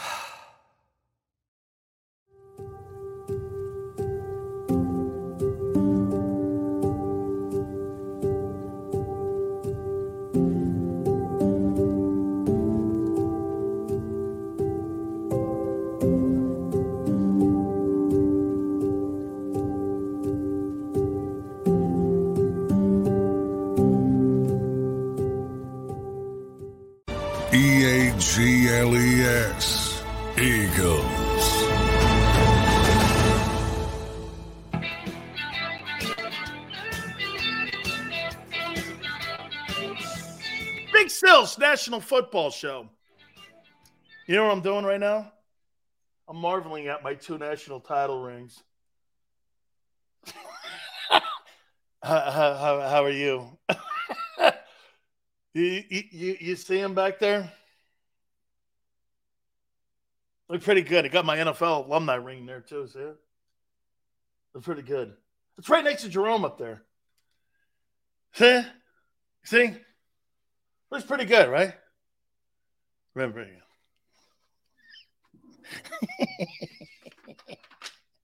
yeah, how you doing? uh, pissed? Are you kidding? How do I get pissed when I own two rings? Are you crazy?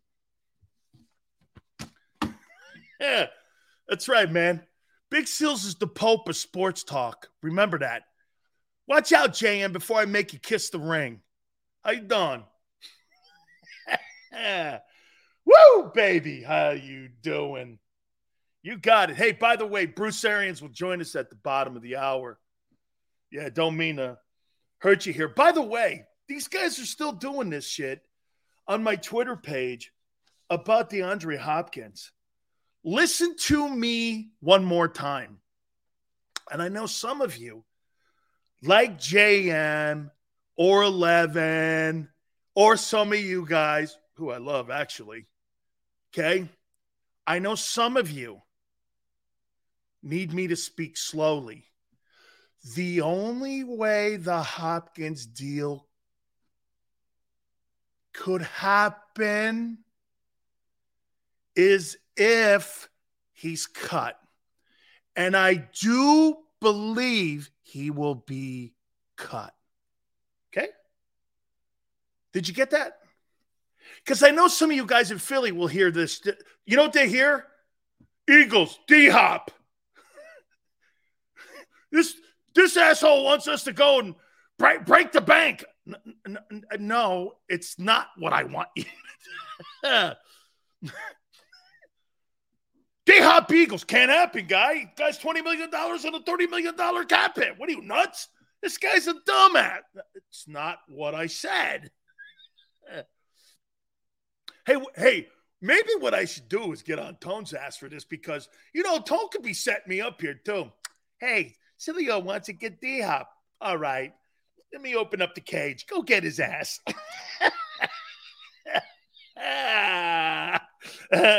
Tone's going like this. You know, I think Sileo needs to get a little chunk of that ass bitten into here. Eh, you know, he's talking too much shit on Jalen. Now I know how Tone gets back at me. The post. he's the ghost to the post. uh-huh. Uh-huh. The pond always needs live bait, so he'll drop one of Big Sills' take in there. Here's the new one, Matt Araiza. By the way, I totally agree with that, though. Why wouldn't you? He's not guilty. Take his ass. Hey, do you see the guys from Crossing Broad now are backtracking? Yeah, Tone. Here, watch this. Xander loves this one. Xander, I know you're watching. Ready?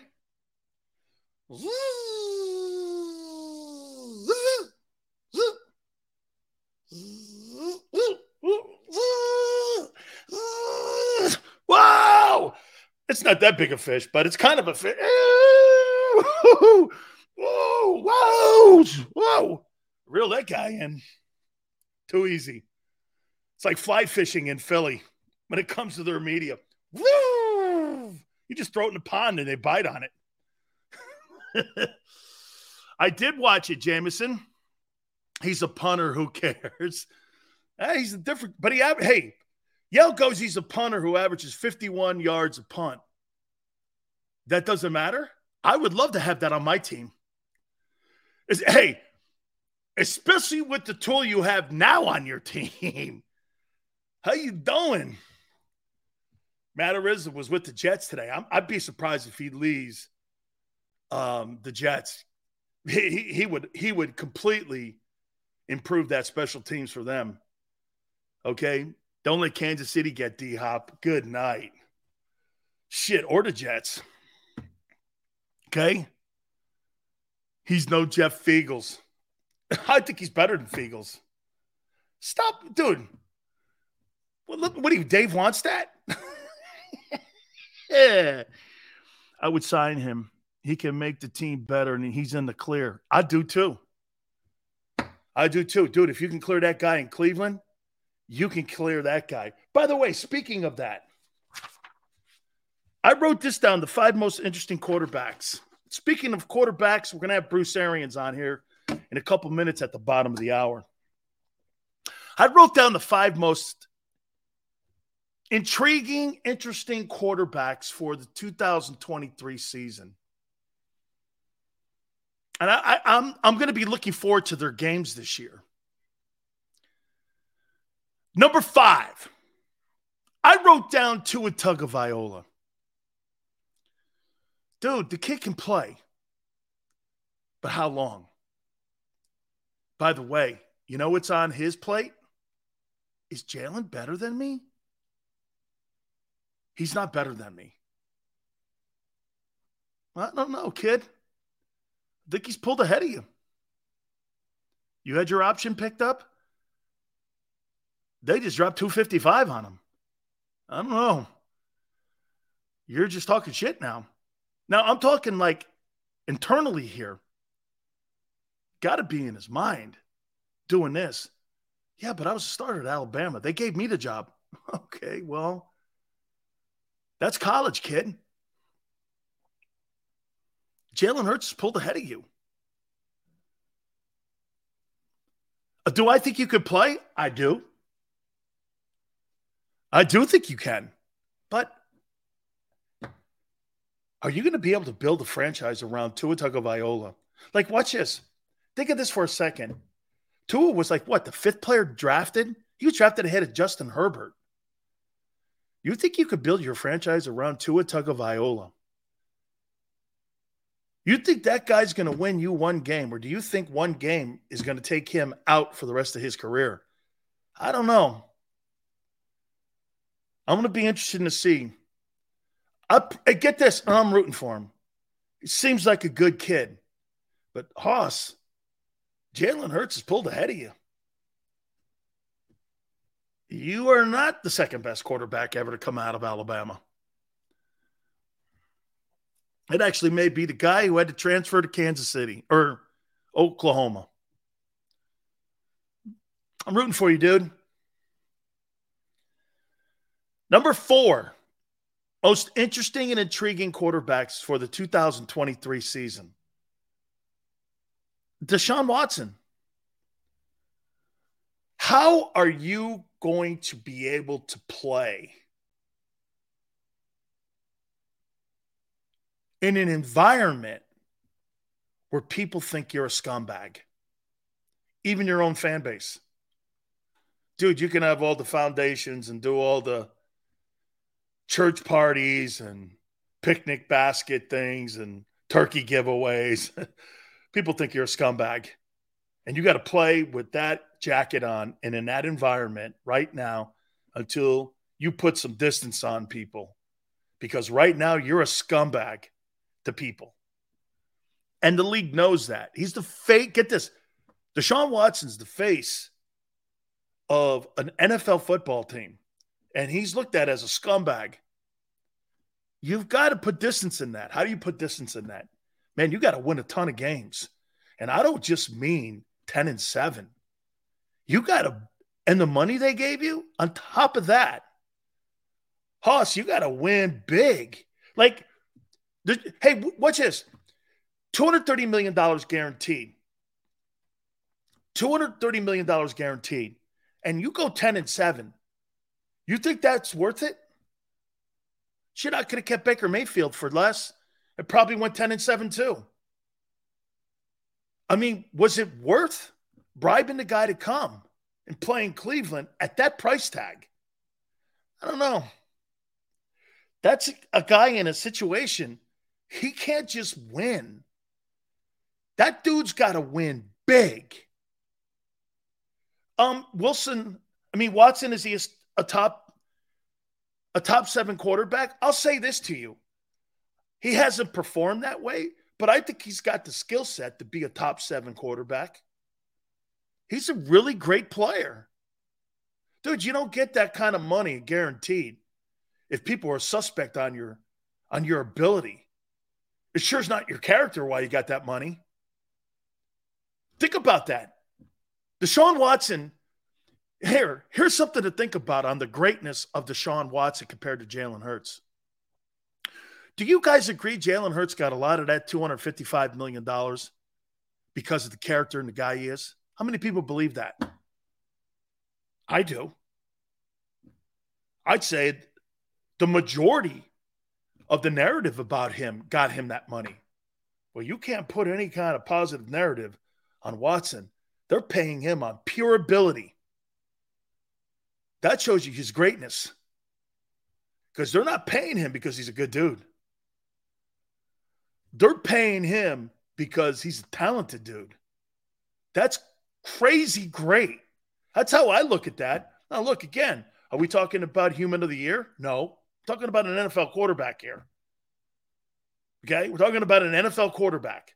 We're not talking about humanity and human of the year. Okay. But here's the here's the bottom line with this guy. Son, you got to win a you got to win a lot of ball games. You got to win a shitload of ball games.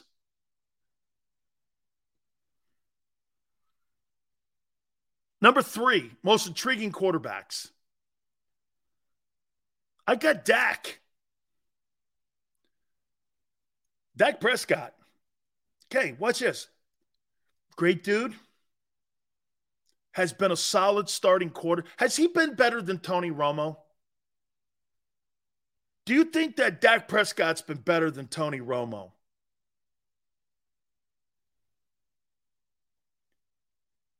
Had a shitload of turnovers last year. Okay. I mean, you think he's been better than Romo? I don't know. I don't think Tony Romo had, well, he had Dez Bryant. But I don't know. I mean, I look at where he was and where Romo was in his best years. I don't see Dak Prescott better than Tony Romo. Turned the ball over a lot. They're kind of a cheap man's version of Favre. Right? Kind of like Favre with less turnovers. Favre, it's, I don't know, man. It's like, I don't really think there's been an upgrade at the quarterback position with Dak Prescott. Just, I don't know. I mean, this is who Dak is. And so I'm not sure getting him another wide receiver, DeAndre Hopkins or Brandin Cooks or whomever they may bring in and who they have now. Is that really going to improve who he is? I don't know. I think this is a big year for him because at the end of this year, he'll be going into his final year of his contract. And are you going to extend him? I think this year's got a lot to do with that. I got Russell Wilson too. So, was that just a stupid year for Russell Wilson? I'm going to give him the benefit of the doubt. He's had too many great years. Everyone wants to throw dirt on him and bury him now, but I'm not I'm not I'm not going to. I don't think one year is an indictment of an entire career. Okay? I really don't. I, I, I, I just don't. And I got Rodgers number one here. So you know, there's certain coaches in the NFL that have pretty much seen it done it, been there. The Buccaneers are going through a transition now. You know, you know what's great? I was talking to Kevin Colbert two days ago, and I was talking to Alfredo Roberts, who's a tight end coach, and uh, Karl Dunbar, who's the D line coach in Pittsburgh. And I go, Bruce Arians' legacy in Pittsburgh is what? He goes, Our entire offense. And I was like, Really? He goes, Oh, yeah.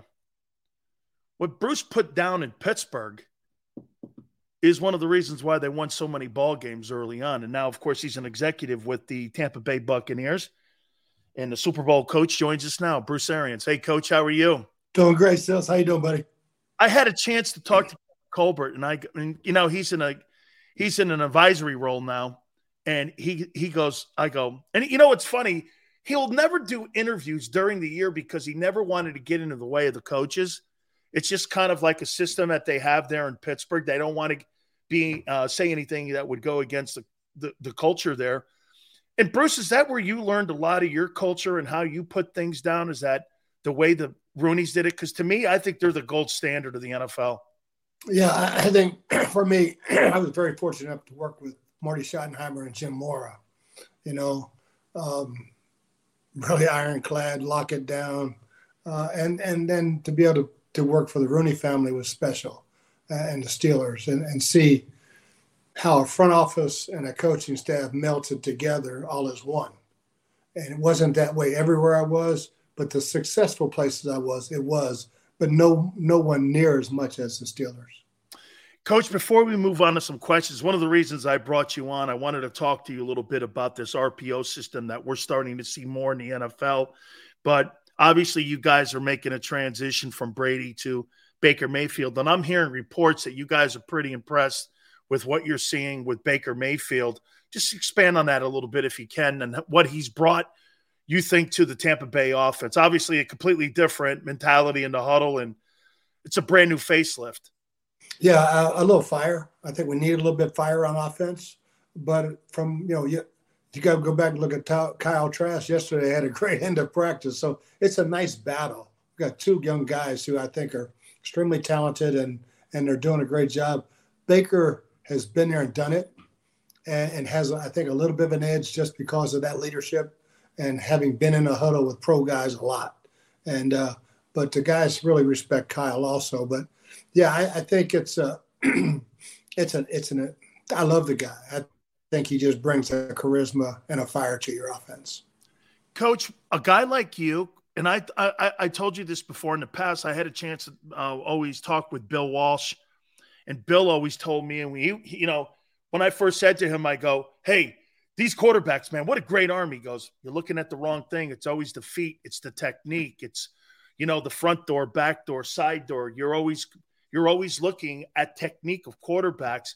When you see somebody like Baker, who's had maybe a little bit of some of the dents in the fender in Cleveland and in what in Carolina, do you work with him on technique? Do you give him suggestions? Does the coaching staff go, hey, this might help you here? Because a coach like yourself, coach, I mean, if you're a player, you're going to listen to it because you've dealt with some of the best quarterbacks in the NFL. Yeah, I'm not very hands on right now uh, with those guys, but that is, is that by design, coach? Yes. Yes. I was there every single day last year, and I think it was too much. And, uh, you know, I, I, want everybody to breathe, do their thing, and, uh, you know, let Dave Canales come in and take over the offense and, and do what he wants to do. Um, but yeah, I think Thad Lewis is a hell of a young quarterback coach, and uh, Dave has been a quarterback coach. So, and, and, Baker, he's he's smart. He works on fundamentals nonstop, as do all these guys. Now, I used to call it going to the driving range quarterbacks used to go out 20 to 30 minutes early, strictly on fundamentals and on platform, off platform, making every kind of throw. Uh, so yeah, they can all. I think both those guys we have can do it. Coach, I want to ask you now a philosophy question when it comes to playing the quarterback position. And I said this about what Jalen Hurts is doing and what these RPO systems. You said this before too, and Tony Dungy agreed with you that this RPO is now it's here to stay and we're going to see more of these kids coming out of the college ranks and i said this it almost makes the offensive coordinator obsolete in this aspect yes you've got to put a boutique offense to this guy's skill set but coach is it harder to run an rpo than a progression reading offense because you've got to pull the ball out you're reading either the linebacker free safety or what have you you either got to keep it block and release on the tight end, drop back, keep the ball or run. It's not really a designed play, it's designed decision making by the guy with the ball in his hand. So to me, I mean, the quarterback is making that split decision. He doesn't know if he's keeping it because it's an in read.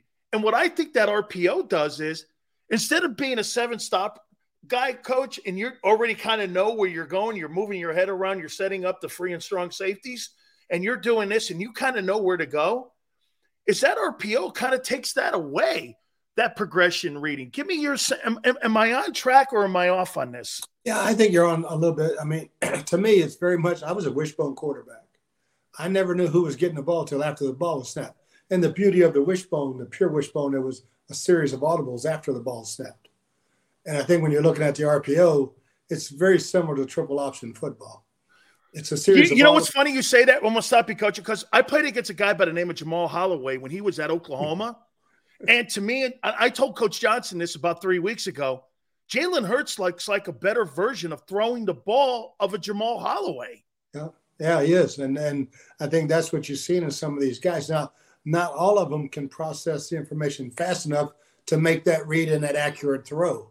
Uh, Jalen has proven he can. Um, so I think, yeah, it's here, it's here to stay. It's here to stay. I think defense will catch up with it like it always does because there's nothing new in this game.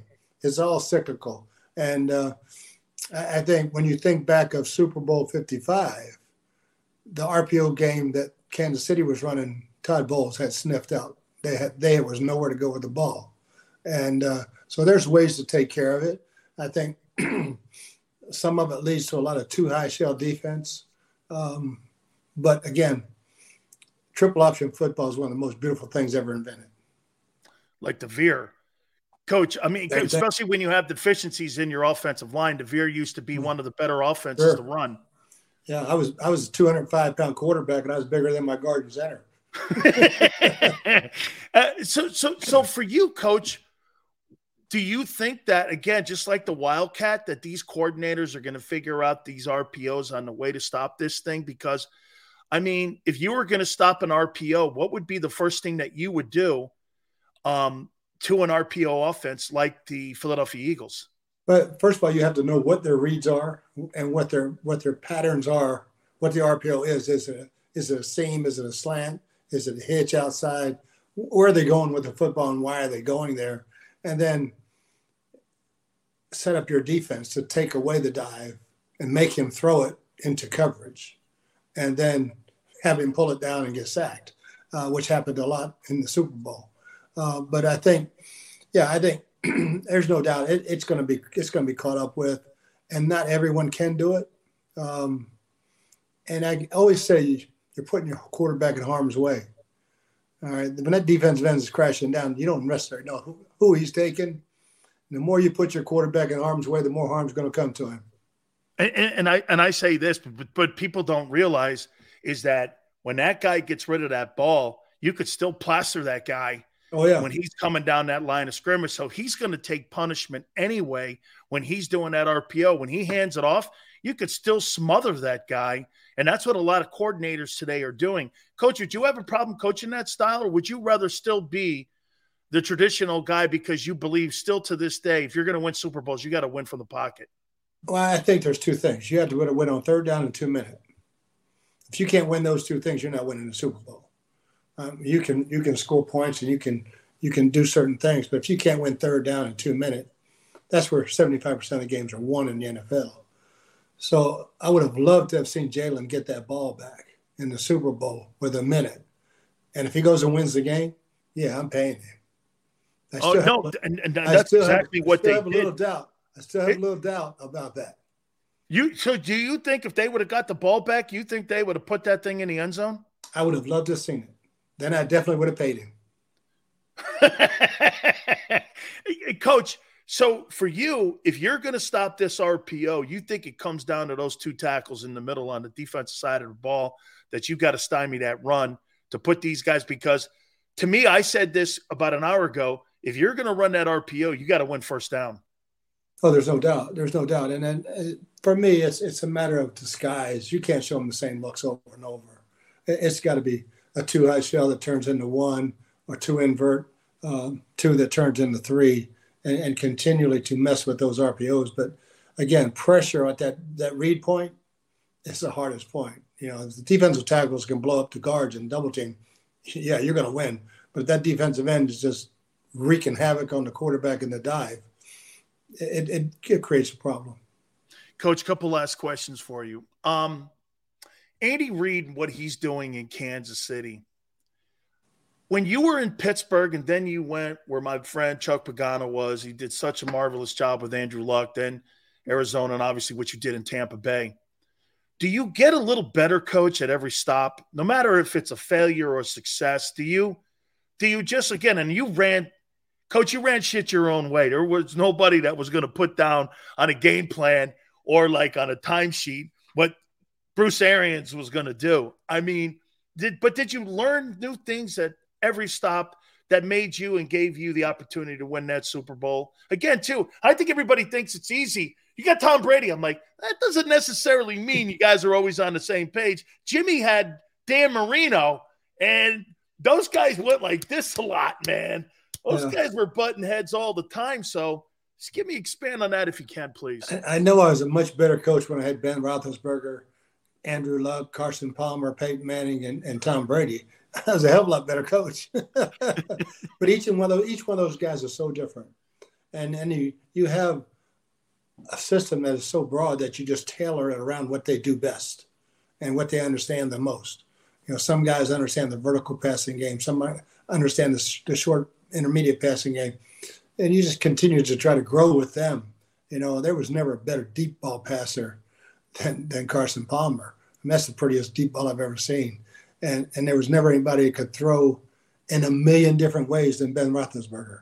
I mean, he, you know, um, he was doing it before Mahomes was in the league, and uh, so yeah, he those two guys are so special. You know, You know what though, coach? Why do I feel for the first time I may have got a little bullshit there? Because to me, I'm going to tell you what I think you would enjoy coaching Kyle Trask more than a guy like Carson Palmer because you can instill a little more of your wisdom and what you can maybe mold this guy into. And of course, I'm kidding, coach, but I'm saying maybe um I think you'd get more enjoyment out of coaching somebody like Trask. It would have been fun. It really would have been fun with Baker also. Uh, I had probably most fun years with Andrew Luck that one year as a rookie, watching what he what he did as a rookie was just absolutely amazing. To win seven games in the last two minutes and come from behind, and what Ben did as a rookie in his first few years uh, was just amazing also. So yeah, it, it's uh, when you have those guys, you're a hell of a lot better coach, bro. All right, coach. I'm gonna, here's the last statement. Okay, I for whatever reason this just popped into my head. The last scene of The Godfather Three, when you know they're saying, "Just when I thought I was out, they're pulling me back in." I don't know, coach. Man, you look great. You got a suntan. You're out playing golf. You're boozing with your buddies and all, man. Dropping f bombs everywhere. I mean, I don't know, coach. Seems like you're having too good a time now. You still look like you got a lot of juice, man. You ever, you know, I don't know. You get any calls? No, baby, it's over. Because of what you just uh, what you just said, baby. I have way too much fun. Bruce, thank you so much for your time, man. It's an honor to be your friend. I really appreciate you always doing this for me. Thank you, coach. You got a big sales, baby. You got it, man. That's our friend Bruce Arians. What a great man. What great stories he brings to the table, too. I so enjoy talking with him, man. You talk about a guy who could break down an offense and tell you all the things that he's learned with Andrew Luck and all the people that he's been around is really spectacular. I forgot to do the no risk it, no biscuit. Wow, where did that come from? I'm going to text him and find that out. Do me a favor. Please hit the like button. Keep it here on the National Football Show.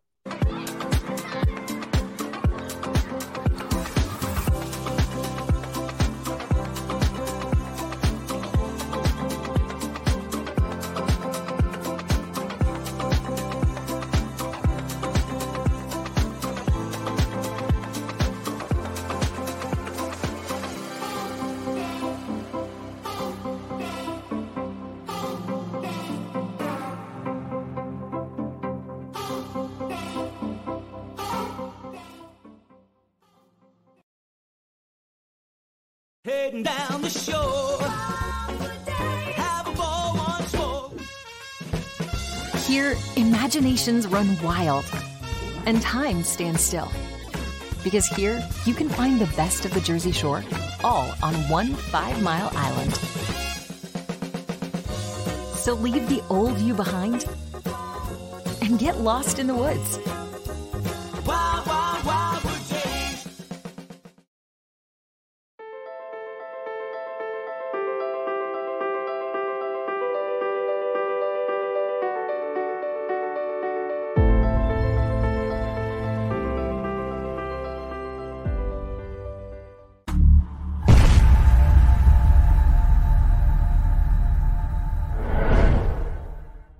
Score and save at Southeastern PA and Delaware with Colony Pools this football season and let the experts close your pool with a custom Merlin safety cover in green for the birds. And if you join our Winter Watch team, we'll give you another 20% off and Colony Pools will handle it all.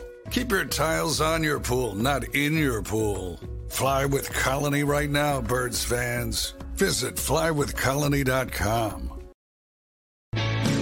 Hi, everybody. My name's Jason Lombardi. I'm an inspector at DryTech. At DryTech, we offer three major services. The first one being basement waterproofing.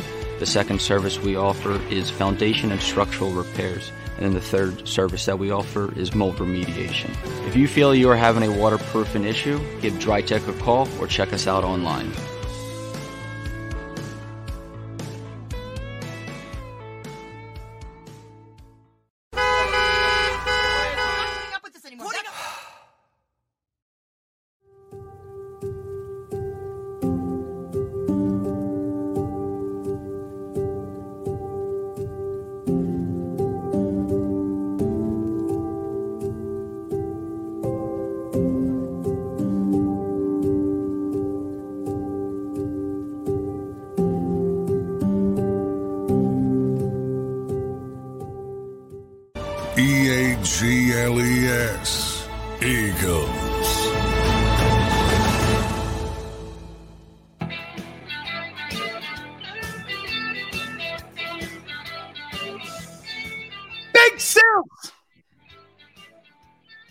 So who am I?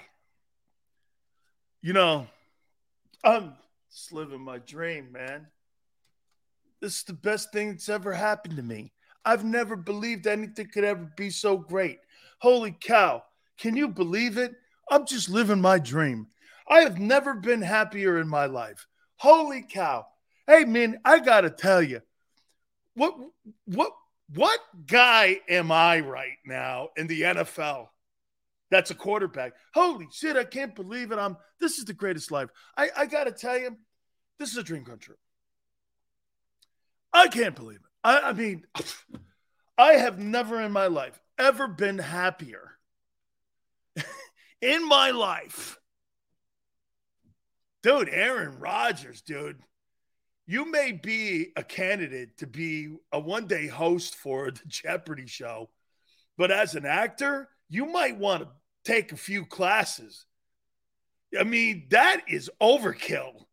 I mean, this guy is trying to sell me some like lemons and calling it a car. Oh, oh my God. I never in my life ever seen anything so great. Oh my God, I'm the happiest I've ever. Oh, like, uh, Jesus criminy, I'm living a dream. Hey, I'm hey man, I'm living a dream. How you doing? This guy's so full of shit. I mean it. Man. Come on, bro. You don't have to overkill it. You're a jet. You're not a New York giant. You're a jet. Do you know what being a jet's like? It's like being compared to Temple football. I'm kidding. it's like comparing Temple football to Georgia football. Come on. Come on, man. I mean,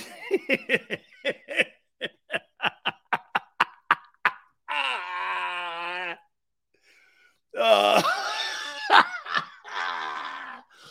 hey, man. Hey, whoa. I, hey, this, I can't believe there's actually a pulse in Philly for Temple football. Actually, there's some, oh, I get it. Hey, Sills, we could talk shit on the program, but you can't. You're not there yet. All right. Maybe that's the deal. okay. Hey, I'll use Rutgers next time. hey, man, I'll tell you what I'd like to see. I'd like to see Rutgers and Temple play an annual football game. What would I call it? What would I call it, man? The Turd Bowl.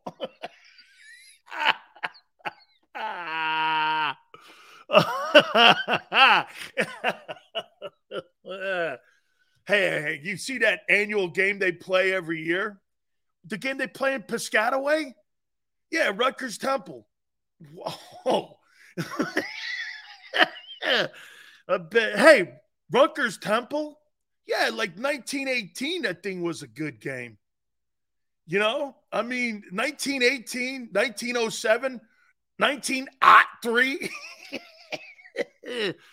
that might have been a good ball game, man. You know, leather helmets and shit, no face mask. You could roll your helmet up and put it in your back pocket. Hey, Sills, you remember that 1906 game? Everyone played against one another. And they, then they rolled their helmets up, put it in their back pocket. Okay. uh, pick them. oh, man. University of Delaware. Oh, oh, my God. Phew. New Brunswick? I thought it was Piscataway. All right, whatever. Oh, man. Seriously, man. The Jets. He plays for the Jets. He plays for the Jets. Do you understand? Holy cow. There's not one redeeming quality about the Jets that's worth rooting for. Who roots for the Jets? You know who roots for the Jets? Abandoned children. Oh,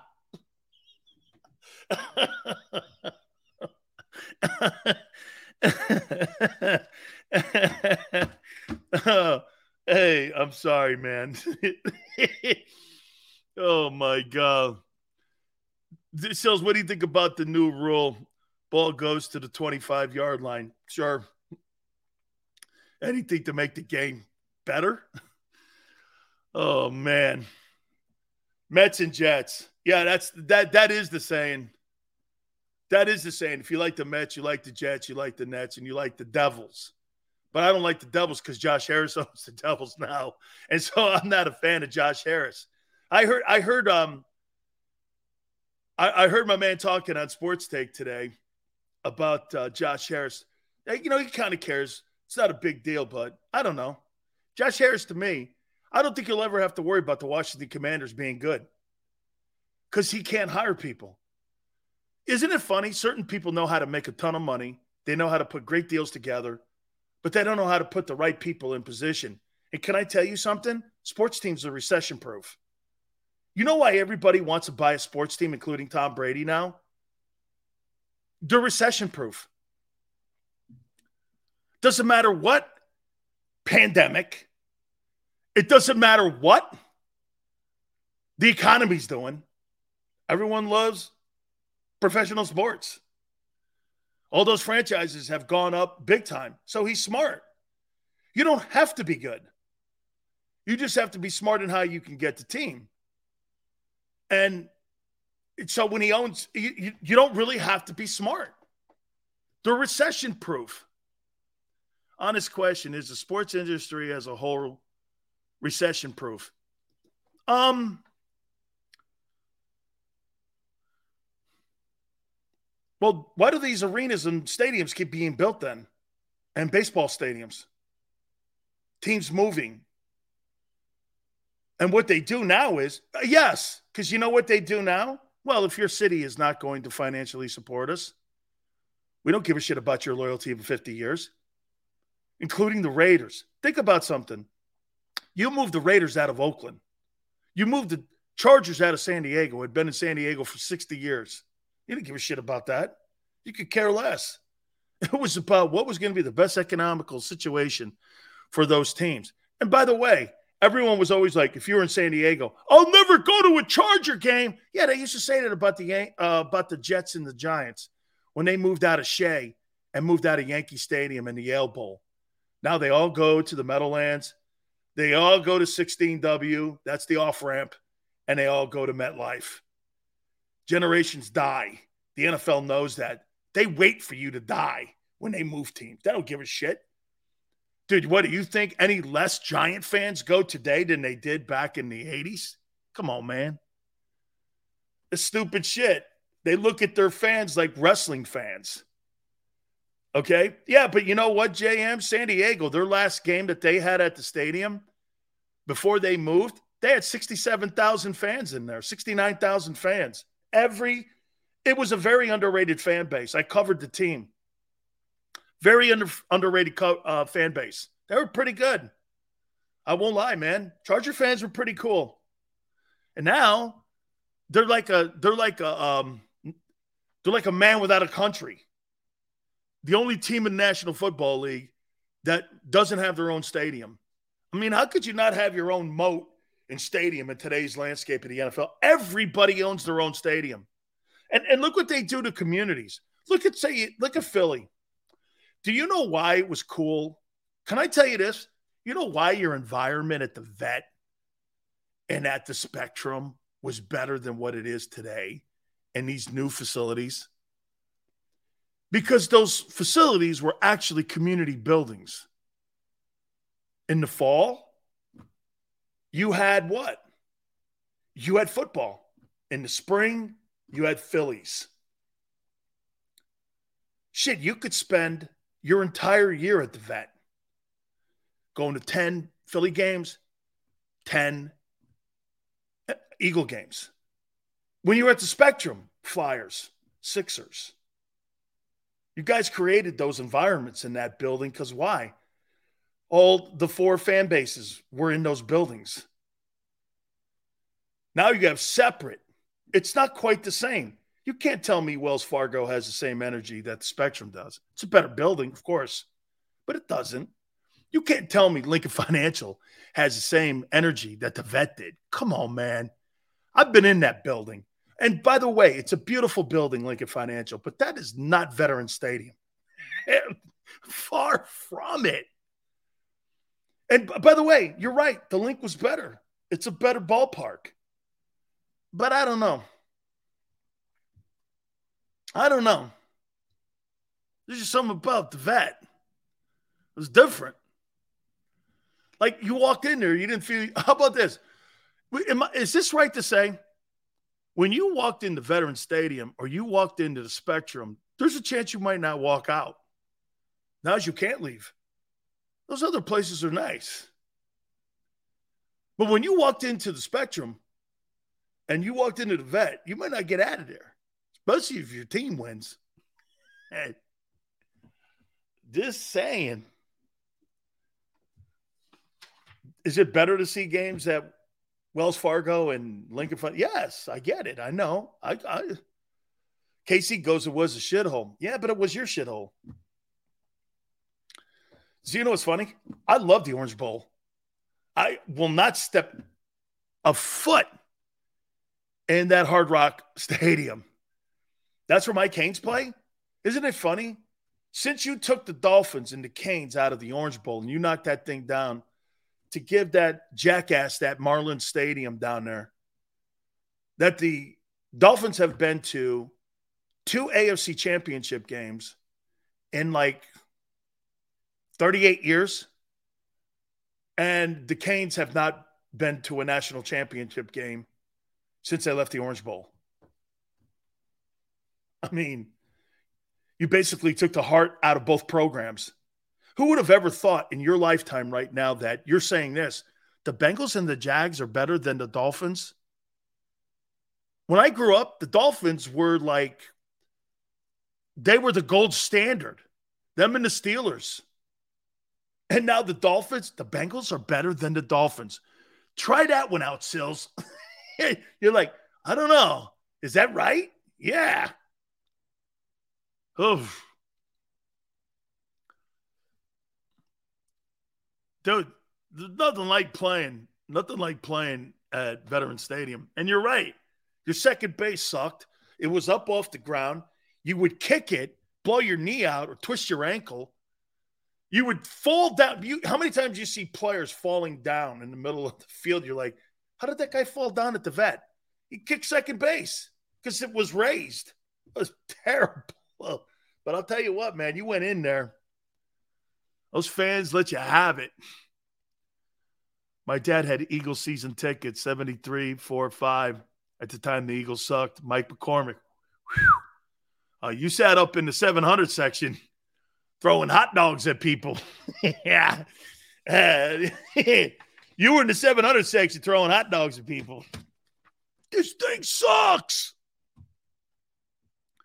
Yeah. Here are some of the games this year. I've circled one, two, three, four, five. I got six games this year. Not not so much Eagle related. There is a game in here though that I think is going to be a pretty big game. I think week one. Hey, do you think Lions and Chiefs are a big game on Thursday night?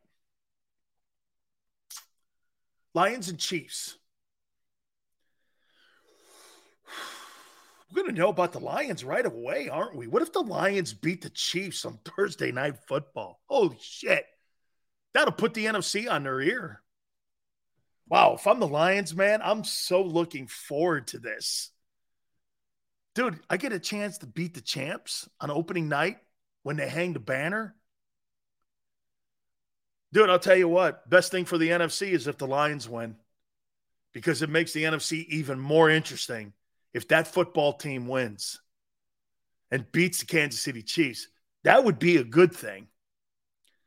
Week two, Jets and Cowboys. Rodgers versus the Cowboys. That'll be a monster television rating game. What a massive TV rating game that's going to be. Huge numbers. Huge numbers. Week eight, Bengals and Niners. Could we see that Super Bowl again this year? Bengals and Niners? You know, that would be for the third time if those teams face each other in the Super Bowl. Bengals and Niners have faced each other two other times, Niners winning both. But you could have that actually for a third time the Bengals and the 49ers. That's going to be a highly rated ball game. And it's at San Francisco. Week 12. Woo, boy. Bills at Lincoln Financial. The two young Turks, Jalen Hurts and Josh Allen. How you doing? Week 12. I think that's going to be an ass kicking game. And that also is going to be a big money ball game. Dude, that's great. Hey, Niner, you think one play Trey? Oh, man. Hey, I'll just tell Niner this. There's one thing I would never want is a North Dakota State quarterback as the face of my franchise. Holy shit. Hey, man, those guys play against a lot of weird dudes. I mean, hey, you see Slippery Falls? They're, they're homecoming this year. Oh, Slippery Falls. Uh, yeah. And, and uh, Fort Meade. Fort Meade University. Fantastic guys. Fantastic. Holy cow. Eagle Creek University. That's the big game of the year. Eagle Creek University. I'm not saying what I was gonna say. I, I gotta go. Let me go. Week 14. I see I just edited myself. Hey, there you go. I'm learning. Bengals and Chiefs at Arrowhead. Woo! That could be your NFC title, AFC title game again. How you doing? Now, is this a game? Week 18. Jets and Patriots. The Jets and the Patriots in week 18. Eh, who, who do who do the Eagles play? Eagles Giants? That's a bigger ball game. Eagles Giants is a is a bigger ball. Oh yeah, TBD. It is TBD. that could be the Sunday night game, depending on what the Giants look like this year. That could be. You're right. You're right, Yale. Week 18 is Giants and um um and Eagles, and it is TBD. I saw that on the schedule the other day. Yeah, I saw that on the schedule, so that means they could flex that game to Sunday night, and that could be your Sunday night ball game. Okay, fair enough. That Thursday night schedule, the Eagles have the first Thursday night game on the 14th against the Vikings. Week three, they Giants and Niners. Week four, it's Lions and Packers. Five, it's Bears and Commanders. Six is Broncos Chiefs. Seven is Jags Saints. These are good games. Eight is Bucs and Bills. I don't know about that one. Nine Titans and Steelers. Ten is Panthers Bears. Eleven is Bengals Ravens. That's a good game. Week 12, 11 24. That's uh, Black Friday. Dolphins and Jets. 13 is Seahawks Cowboys will be good. 14 Patriots Steelers, maybe. 15 Chargers Raiders. I don't know about the Raiders this year. I think they're going to be terrible. Week 16 Saints and Rams, and then 17 is Jets and Browns. That'll be a good game. That'll be fantastic. By the way, tomorrow we'll talk a little NBA with our boy Rick Barry. Get his thoughts on what he sees. That was a big game. Hey, good for Jayson Tatum last night showing up, right? I think he had to. So that was a pretty good game for him last night. Now it goes back. Hey, by the way, Celtics are favored by eight points as of right now. They're favored by eight points to win that game. Can you imagine they got to go back to Miami? And if they upset them again and win game six, they go game seven back in Boston. It could be the first team in NBA history to come back from three love. Anyway, so we'll talk to our man then. Thank you guys so much. I appreciate you coming aboard. Thank you again. We'll see you tomorrow, 3 to 6 Eastern. Tone, great stuff. Big Joe, Xander, thank you. And we'll catch you on the flip side. Weather forecasting is a team game. We rely on each other every day, updating the models and passing along new critical information. We have a team of five experienced meteorologists and a specialized weather producer, Paul. Say hi, Paul. Sometimes what I see in the model, Cecily could see something different. That's when we come together as a team to make our most accurate prediction. And all of this backed by more than 100 AccuWeather scientists. It's a team game. And we have the best team in town. Everybody in your crew identifies as either Big Mac Burger, McNuggets, or McCrispy Sandwich. But you're the Filet-O-Fish Sandwich all day. That crispy fish, that savory tartar sauce, that melty cheese, that pillowy bun. Yeah, you get it. Every time. And if you love the filet of fish, right now you can catch two of the classics you love for just $6. Limited time only. Price and participation may vary. Cannot be combined with any other offer. Single item at regular price. Ba da ba ba ba.